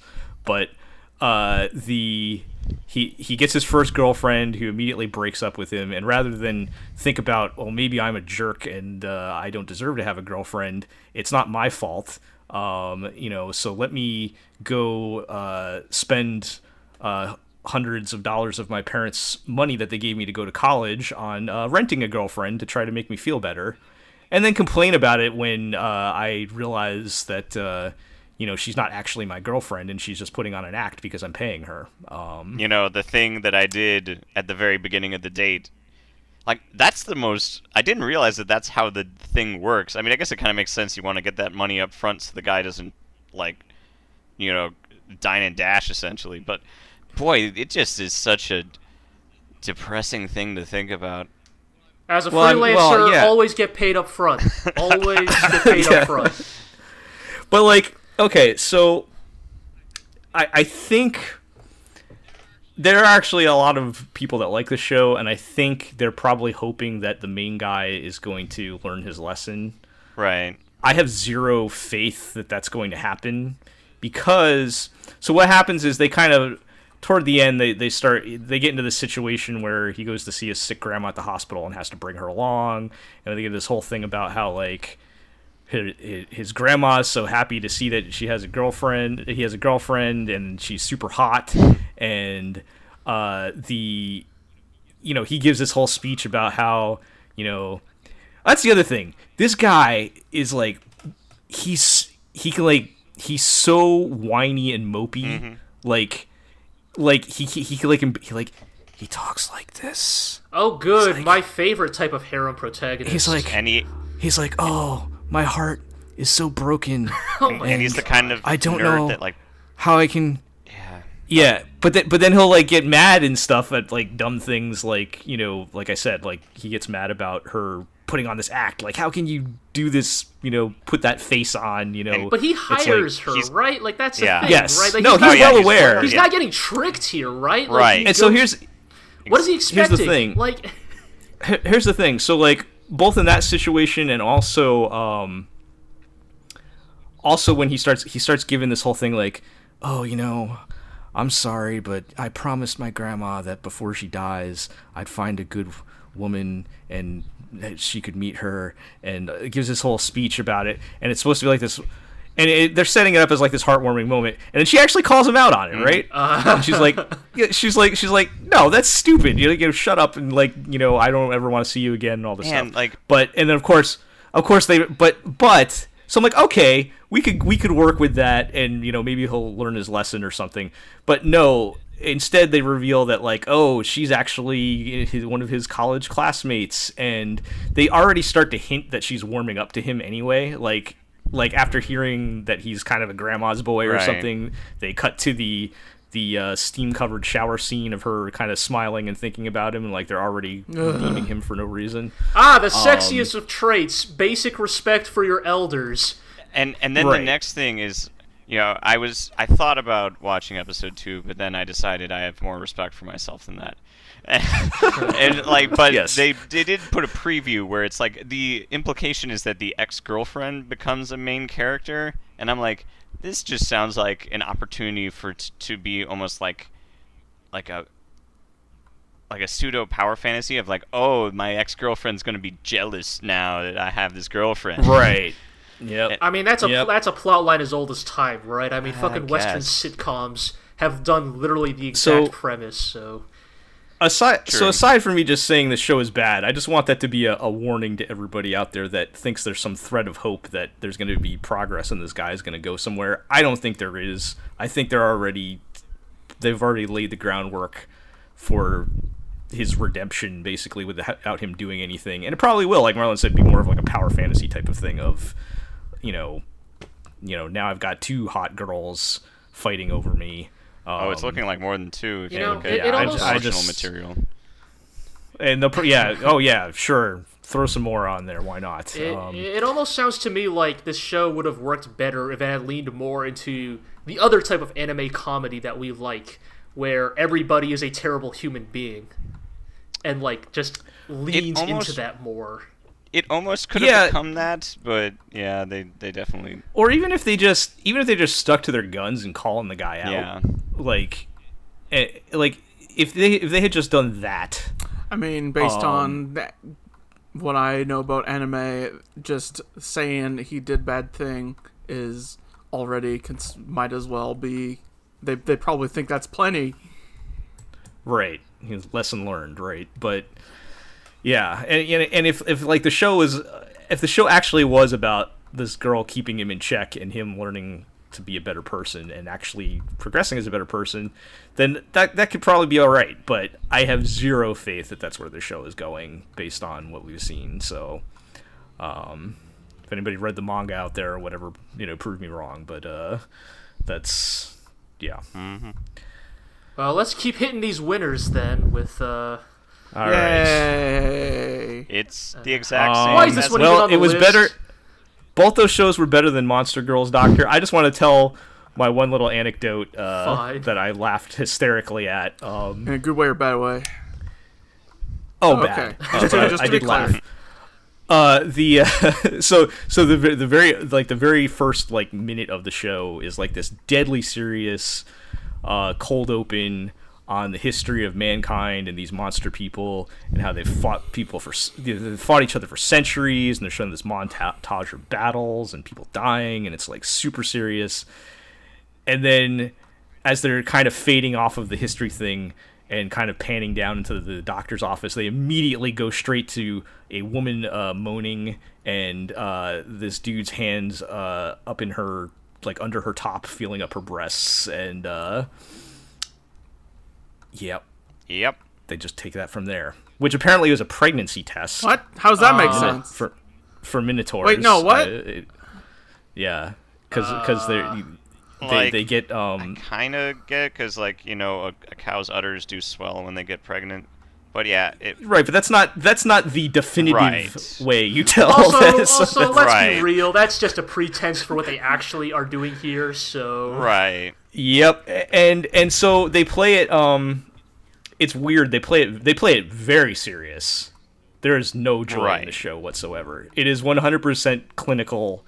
There's no jokes or anything really, but it doesn't really line up with the fact that they're just doing like pervy harem nonsense and like weird like probably the weirdest fetish thing is uh, when he's putting the uh, he, he's he's putting horseshoes on the uh, the centaur girl. How's that? That's not a and- doctor's job. is that a doctor's job? And I guess so. And and she's like she's like getting aroused by him filing her hooves or something. Um, Uh, some The weird. whole point is that they weird- don't feel that. Right. I was gonna There's say some I don't think I don't think the hooves are an erogenous zone, right? Like, isn't that just like Well- basically toenail? Like, or That's that's no fun Like, though. Um, that that would make that would be real boring. Maybe it's different with centaurs than horses. I don't know, but uh, Looking at the promotional material for the show, I have always wondered like. Does the like Daily Lives with Monster Girls guy have like a class action lawsuit he could bring uh, on all of these Monster Girl? although people? his his main I mean his main uh his, his main monster girl is his uh, assistant who is also a doctor but did not get the head position because probably because she's a woman um and uh but she's she's a she's a lamia or Uh, snake of course, girl gotta or get the snake tits Yeah. here. And Yeah. there's a clearly a uh, what do you call them? Uh, a s- not a siren, but a harpy. Harpy. Uh, and so? I'm like, this is just that other. s- Well, that's I just- mean- it's it's all the same. those are Like why? those are classic those are classic monsters Yeah, you know I the guess. three monster girls: Centaur, Lamia, and Harpy. Just the the, Yes. the mage, the, the mage Bulbasaur, fighter, The holy- Squirtle, and Charmander. the holy- of the the holy mage Trinity. fighter and thief of monster Yes. girls. The holy the trinity. holy trinity of yeah Getting flashbacks So- to the Yeah. manga, yeah. uh, I should have made you watch this one Iro How 'cause you're our about- how about no?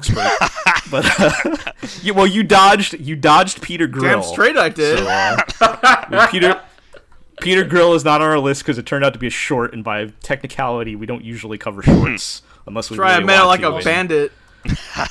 Yeah. So, um, the other Monster Girl show we did not watch. I have seen it's at, the, at near the top of the popularity list on Crunchyroll. I mean, of though, course it so, is. Yeah, and then what? So was Shield Hero. So like, Yeah. fucking. Yeah, along with yeah. All right. Uh, let's move along to uh, Gibiate. I don't know why you felt the need Why to did you- tell us to watch this one, but Yeah, why did you tell us to watch this one, Gel? I'm, gl- I'm glad I avoided that. like okay I, I need to air this because like well no it's because like here's the So- thing here's the thing right when when someone like Gel says oh, you should watch that. I'm not going in thinking, oh, maybe it's really good. No, I'm going in thinking, oh, it must be like such a disastrous train wreck Right. that there's entertainment to be gained just in watching it happen. But like. Jimmy or that Jimmy entertaining. or whatever is like it's not even like entertainingly bad. It's just like unremarkable. I don't know.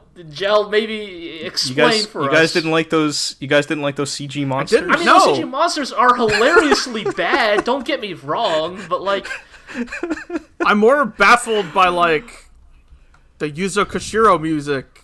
right? So that show actually has a ridiculous A tier like staff attached to it, right? You have Yoshitaka Amano doing the art. You have motherfucking Yuzo Streets of Rage Kojiro Koshiro on the music. Like, like even Stre- even Streets of Rage Four couldn't get Yuzo Koshiro for like more than like a track. and you have motherfucking Char Aznable voicing a character. Like, did they just spend all their budget on the hiring staff and like none of it on the show itself? Yeah, it, it looks bad. So uh, it's not I a don't know, man. not a good not. show. No, Um, definitely not. just just to, just to remind everyone of the premise. There's a global pandemic uh, ravaging mankind. Okay, what about the show though? leaders? the leaders of uh, humanity have failed to stop What it. about the yeah, show, what though? about the show, And, Joe? uh, And then, as far as the anime goes, there is a uh, virus spreading around, um, which turns people into monsters. And for some reason, uh, two time traveling, uh, well, one's a samurai and one's a ninja. Of if we wanna course. get technical. Um, show up in modern in the present time. Everyone's for totally reasons okay unexplained. Um, You you have like yeah, one I took person who's like, "What the fuck are you saying, dude?" yeah, nobody seems to really care. I, I took a screenshot of uh, Mom. the mom saying, "Oh, well, someday you'll have to tell me about the Edo period." Um, God. Okay. yeah, which which I think they did explain. See, her she mind's then explains that her broken. mother. Right, but it's like, It's but just, the thing is, like, so here's the thing, right? Like, you could lean into that if she was the only character who was nonplussed by their explanation, right? Like, Right. if everybody else was like, But everybody else is pretty chill with it. Right, it. 'cause uh, everybody- other than see- other than like, oh, well, these these samurai are here Right, to take our like, the- food the or problem is that her like, reaction- nobody nobody's Right, they're asking more- why are samurai here. Right, they're more concerned that oh, just more mouths to feed, rather than hello, a time traveling samurai and ninja showed up at your front door. Like, Right. it would be The one thing the if the driver's mom just like- character. Driver's just like, "Oh, you're a samurai. Cool. Let me go get my ancestral sword for you." Hmm. Right, my sword that I hmm. keep in my fucking apartment.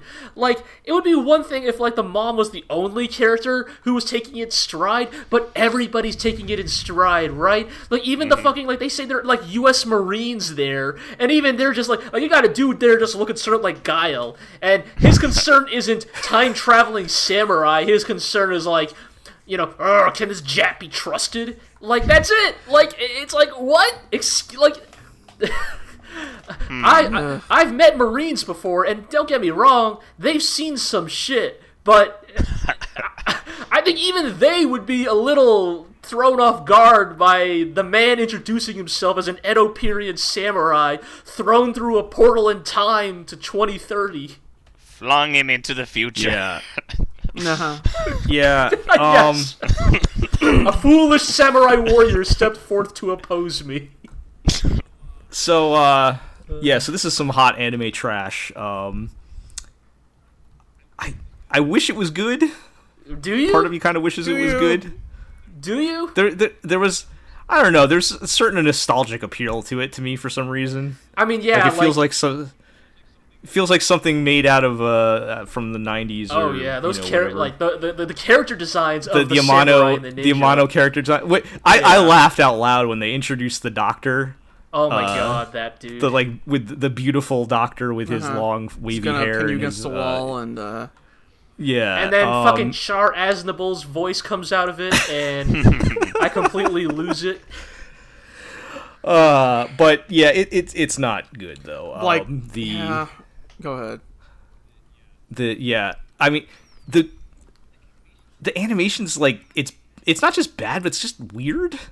Like I don't know how to explain it because I'm not a film school student. Sure? but uh, but uh, like like just the way like the things are cut and stuff like was weird. I don't know. Like No, it's bad. It- It, it- it it is. was just it is- bad. it And is- then- yeah, it's it's bad. It's just the icing on the well made. cake. The icing on the cake is the the worst CG monsters I've seen since uh, Muv-Luv Total Eclipse. Yeah, those Oh, boy. Um, some bad CG monsters. Holy shit. you guys were you guys were talking about PS1 Yeah. era 3D graphics. Uh, um, the ending of No Guns Life season two looks substantially better than the monsters. Oh yeah, definitely. because at least the ending of No Guns Life has like movement. lighting and like something resembling art direction. Whereas like these hmm. monsters straight up look like Toku rejects. Okay, if Gibiate was Toku though, I'd, I'd be probably into it. I mean, Yeah, I was talking about this with probably Iro, like the plot. action, no? Like I I was like, are you sure this plot isn't just like a rejected script for like a Garo film or something? Like it feels like it. Like Yeah, it, it has that, that- vibe. That's the it. thing. Like, we don't even know why the samurai guy is there or anything at this point. Like, presumably they're gonna fight the monsters, Sure, but like, but Right. but what are the what are they? But that they don't get to any of that in the first episode. I mean, I mean, my theory is that it's probably something going to be with their their blood from another time period fighting the virus or something. But I don't know, and just I don't I don't really care enough to speculate yeah, on it. and just Yeah. like due to recent statements from Yoshitaka Amano, I cannot help but view the show in a certain lens. Right like, like- it, it doesn't take much to kind of it, it doesn't take much to interpret this work as like a very like a very certain strain of like r- right-wing nationalism like like ah Right, the uh, decadent the- future right, must be noble- saved by the noble samurai of a bygone era Right. like I could definitely see them leaning into that, especially with their depiction of the like the, the people at the camp, where the girls trying to convince them that oh yeah, no, these people are good people, trust me, and they're all not showing that they're good people. They're all, you know, like we mentioned, they're like oh you know more mouths to feed or something. and- Right. Yeah, I, I could see them moving in that direction, um, but I I don't think anyways are gonna keep watching it, so who cares? Well said. All right, um, let's let's keep powering through these. Um, God, there's more. You're right. Jesus. We're almost Mis- done. Mr. Love, Queen's Choice, the uh, the uh, Otome game uh, adaptation of the season. Um, I'm just gonna say this actually had this has a, like most of these Otome games have good premises, but then they just turn into you know standard Otome games, which this one did. Then why do we even give But- it?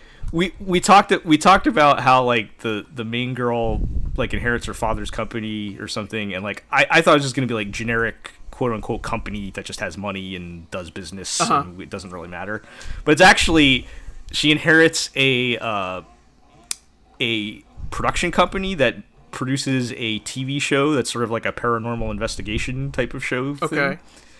and and in her in the course of her looking for content uh, for you know looking for hashtag content she starts you know tracking down these uh, hot superpower guys that are probably going to be on the show and it ends up just being boring is that uh, you show. know, boi- it just ends up being like boi- bo- boring boilerplate you know dating sim stuff oh is this But the show Is this the show with the four main classes of otome games uh, ceo cop yes doctor so there's a and, CEO cop idol and and idol uh, yes There's one other one I don't even remember. It might have been Like the, the little Paw boy. Patrol you have to have idols. little boy in there. Okay. But uh, I think this show would have actually made a great comedy.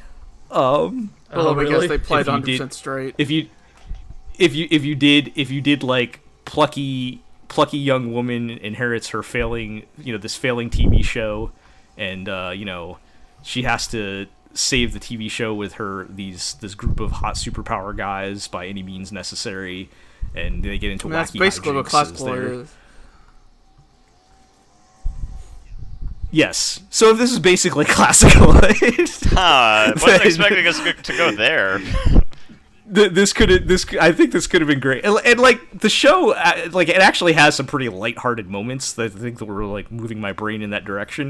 And I'm like, you know what? If they had like stuck with that, uh, this probably would have been a fun show. But no, they just start getting into the the standard dating sim stuff. Did So. anyone, uh, anyone uh, pin her against the wall?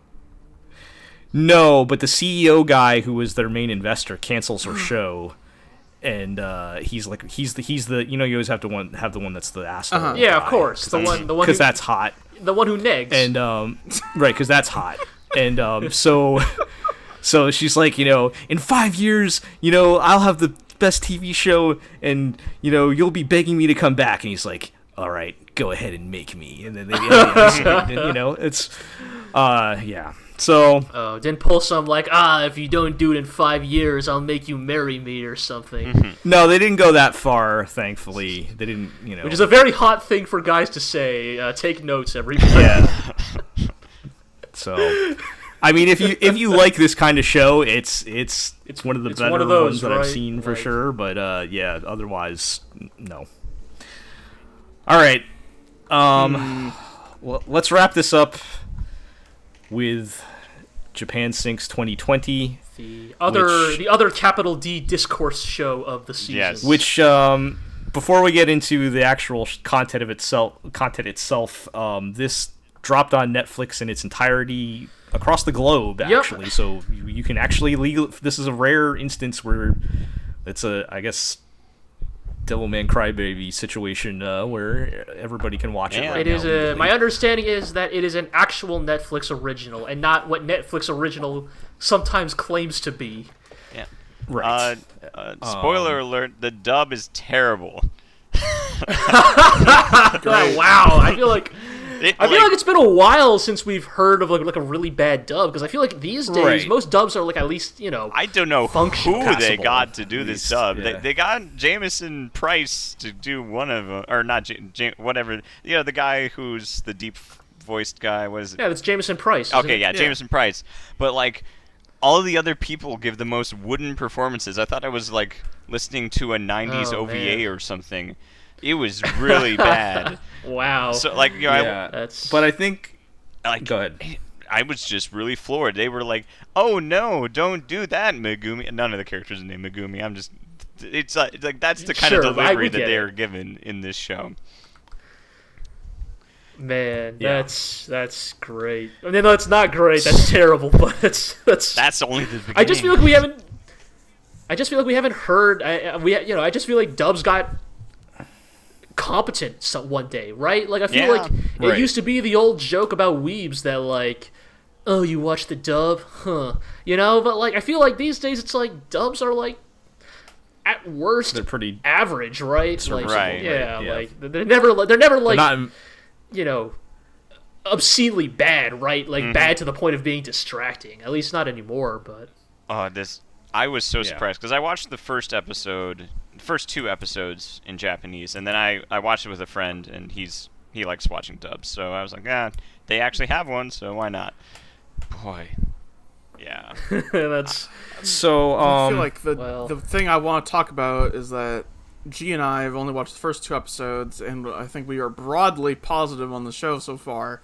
I would say so, yeah. Marlon, you and Artemis have seen the whole show, and both of you think it sucks. Yeah. Okay, so to be fair, I only watched five episodes, but it was enough and for for I'm not to- gonna lie, I'm kind of surprised hearing that from uh, a fellow Yuasa fanboy to hear No, right? a turn that hard on But something like I this. guess It's uh, Iro, I guess, I guess Iro, your point though is like, this is the Netflix problem, Right. right? Yeah. Like, I like mean, there's only so yeah. we can only talk about, and and for the record, I also only watched the first two episodes, and I didn't want to watch after past episode two, so we'll get into that. But the point is now, like Right. the the discussion of it, we're not. It's it's impossible to be on equal footing because not Right. everybody's gonna have time I'm, to s- sit there I'm and both watch. frustrated at the Netflix problem of everyone's at a different spot, and I'm also just curious about how hard it must swerve. Apparently, I, Yeah, because like I mean that's that is the problem, right? Like I get that like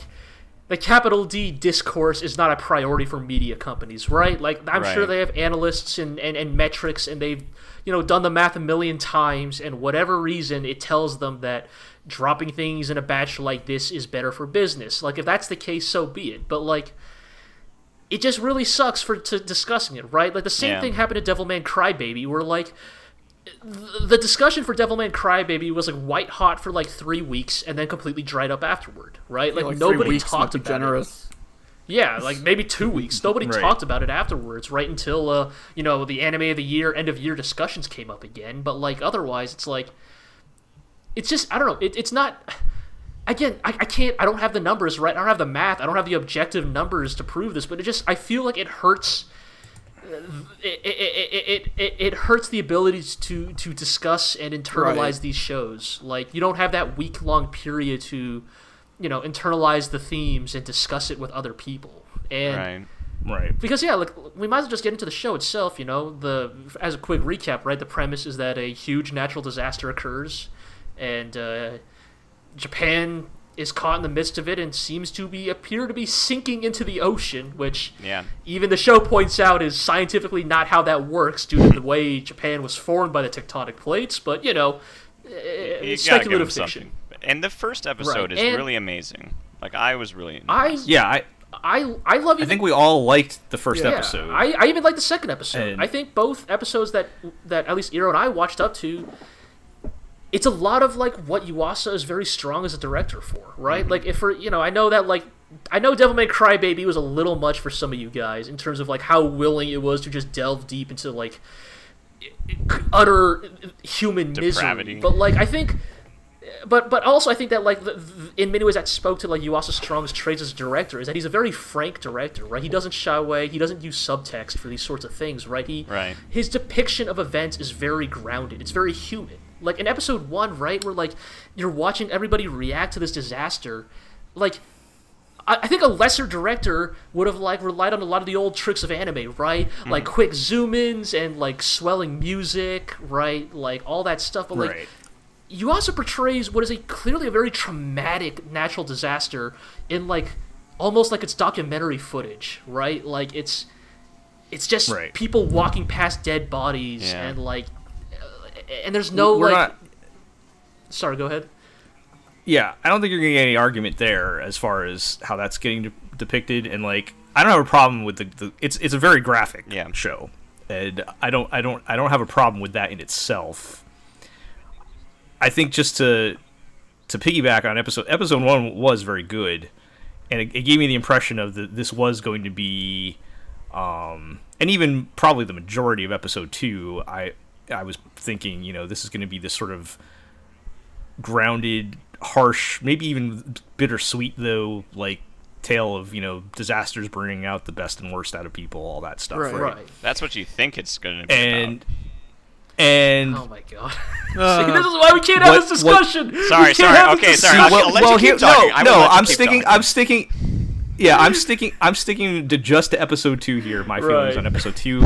I don't know anything about what happens after. I have not heard anything. Nothing's been spoiled for me. I'm sticking just strictly on my gut feeling from episode, watching episode Okay. two.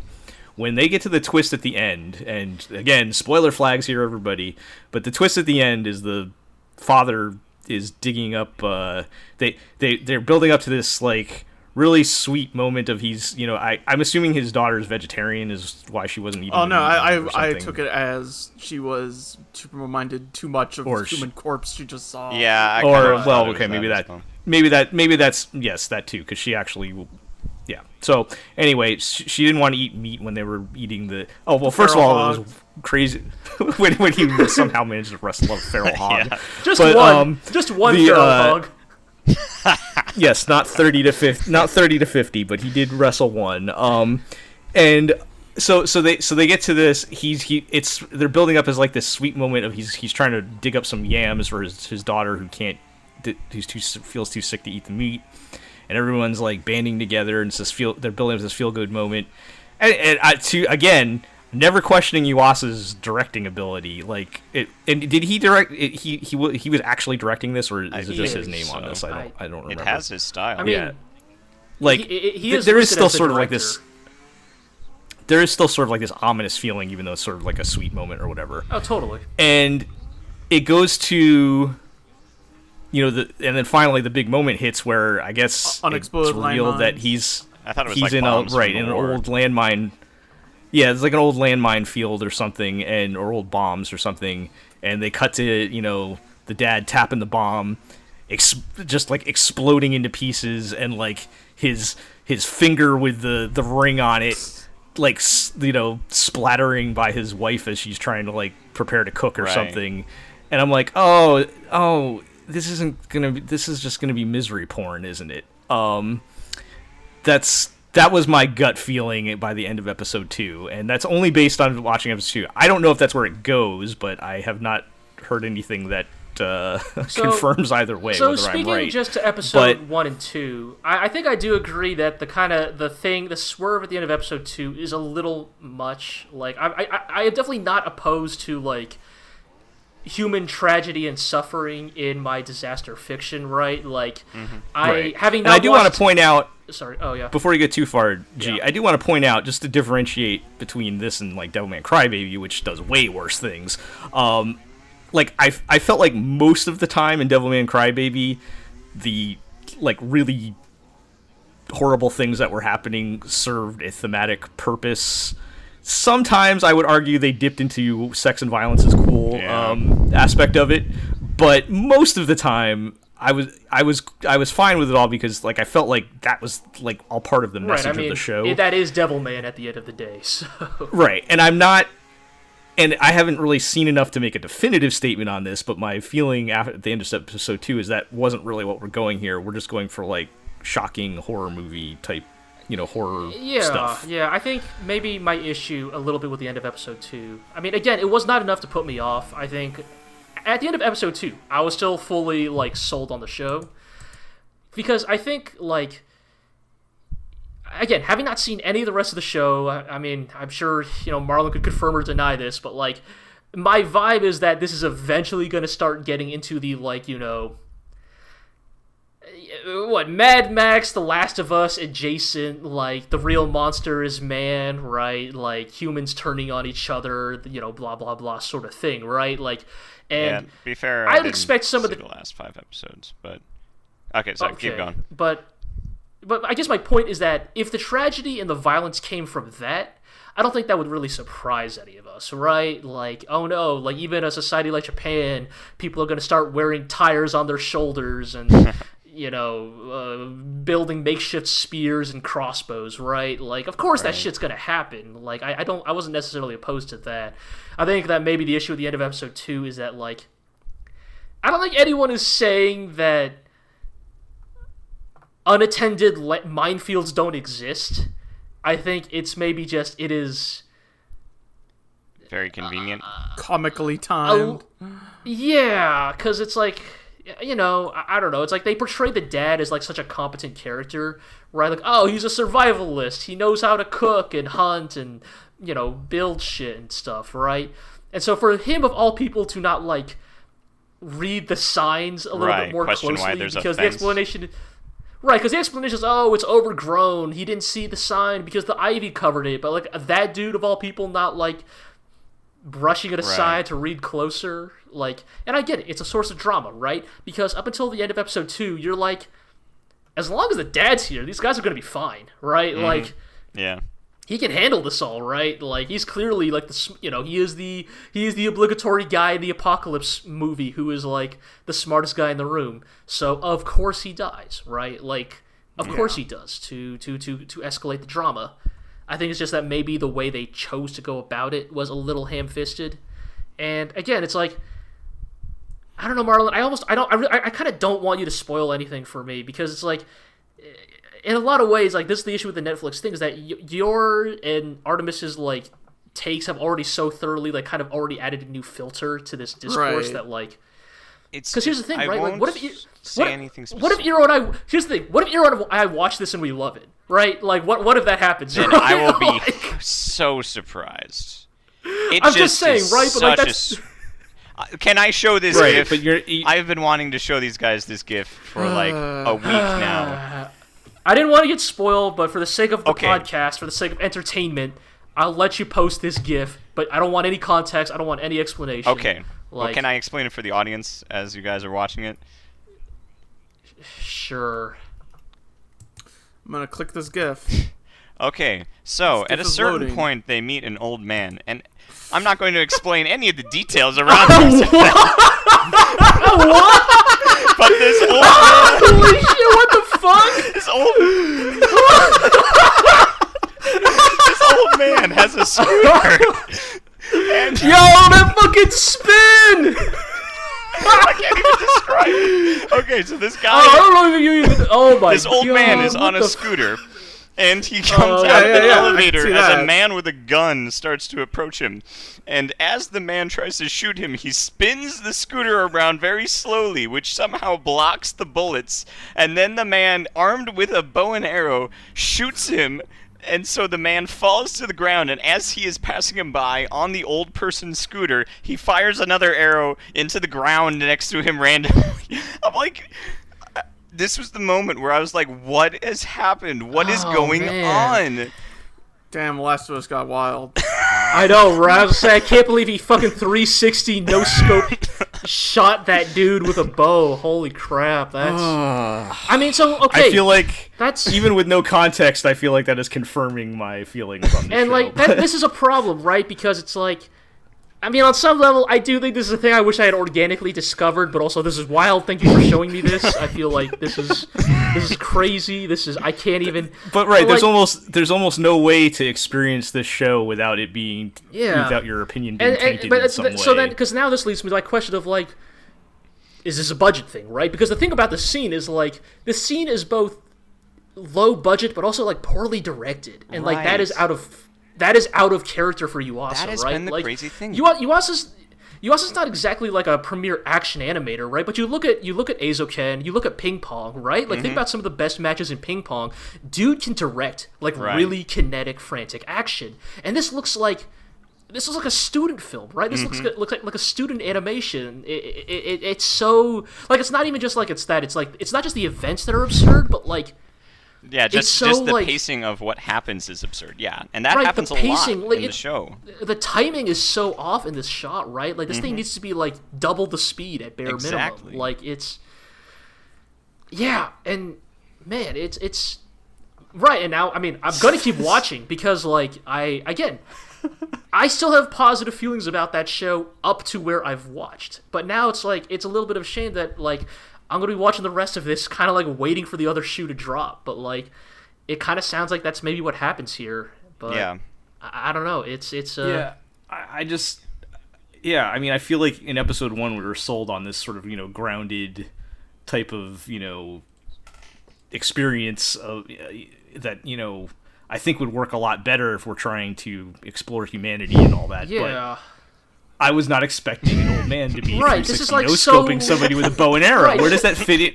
this- Where does that fit into that? I mean, like in, in, thematically, in it many make ways, any sense. I mean, I mean, Iro, you joke, but in many ways, this kind of gets to the heart of even The Last of Us's thematic issue of like, oh no, it's the end of mankind. Like, we're gonna bring out the best and worst in humanity. Okay, go proceed to murder like a thousand people. It's it's it's it's. Well, you see, uh, here at the zoo we have a mirror uh, labeled uh, the most dangerous animal.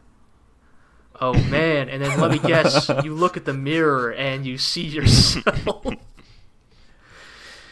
it's yeah, I don't know. It's, it's weird because like I think that again, even episode two, despite how we feel about the end of episode two, like there's a lot of great moments leading up to it, right? Like, like even just like Yeah, most of the episode is good, but I just I feel like that Like- final moment is like, oh, this is where we're going. right, I but then it so I then it's don't- like, well, what happens to the show? Like, why does Yuasa change his approach? Because it's like I don't know. Again, it's like I think maybe we were all just riding riding that Eizouken high, but I feel like Yuasa is like one of the few anime directors that many of us kind of implicitly trust to like never let us down, honestly. So it's it's uh I mean, it's it's uh, but it's not an original. Right. Like he does have to No, go but with the I- I mean, source. and he to Azo- an se- it definitely adaptation, seems to be something about the source material, if you ask me.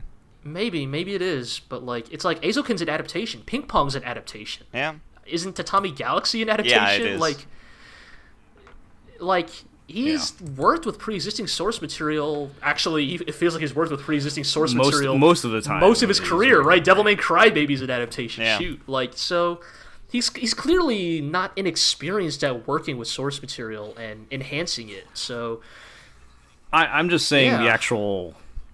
Uh, well, I don't. I don't know if like the actual man work here is so bad that bow even, and arrow is coming from I don't know if that's coming from the the, the original. I think it's was it a Uh, book I think it was so. originally? yeah. from the 70s. But it's like Um, I don't know, man. It's stuff like even if the book was bad, even though e- even if the book had the scene of and then the old man rode in on his scooter and did a sick 360 spin before he landed an arrow right in that motherfucker's gut.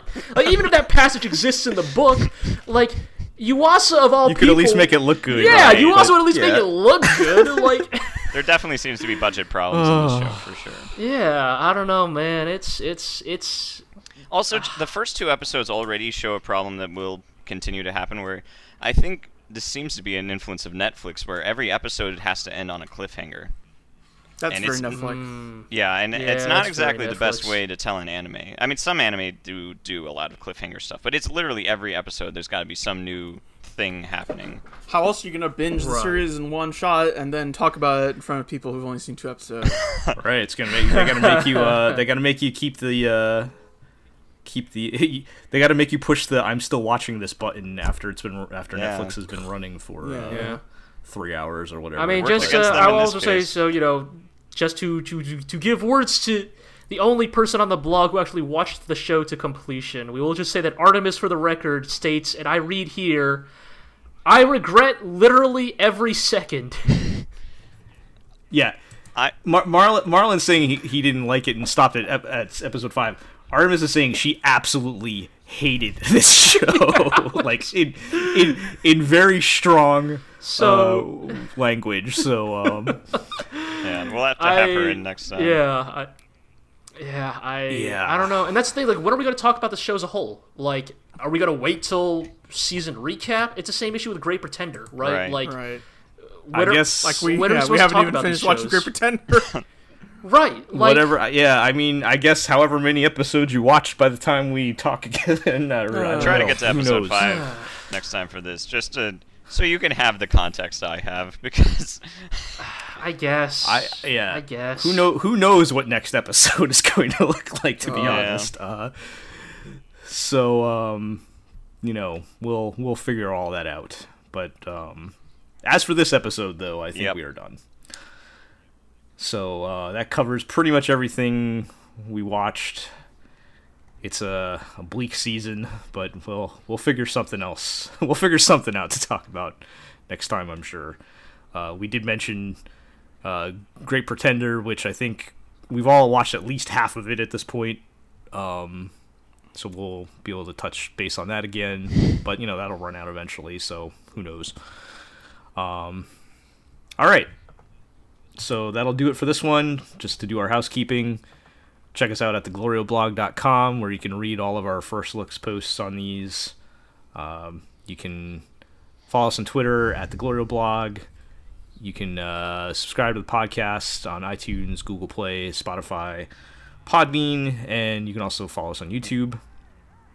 Um, tell your friends, tell your enemies, and that's going to do it. We'll see you over next time.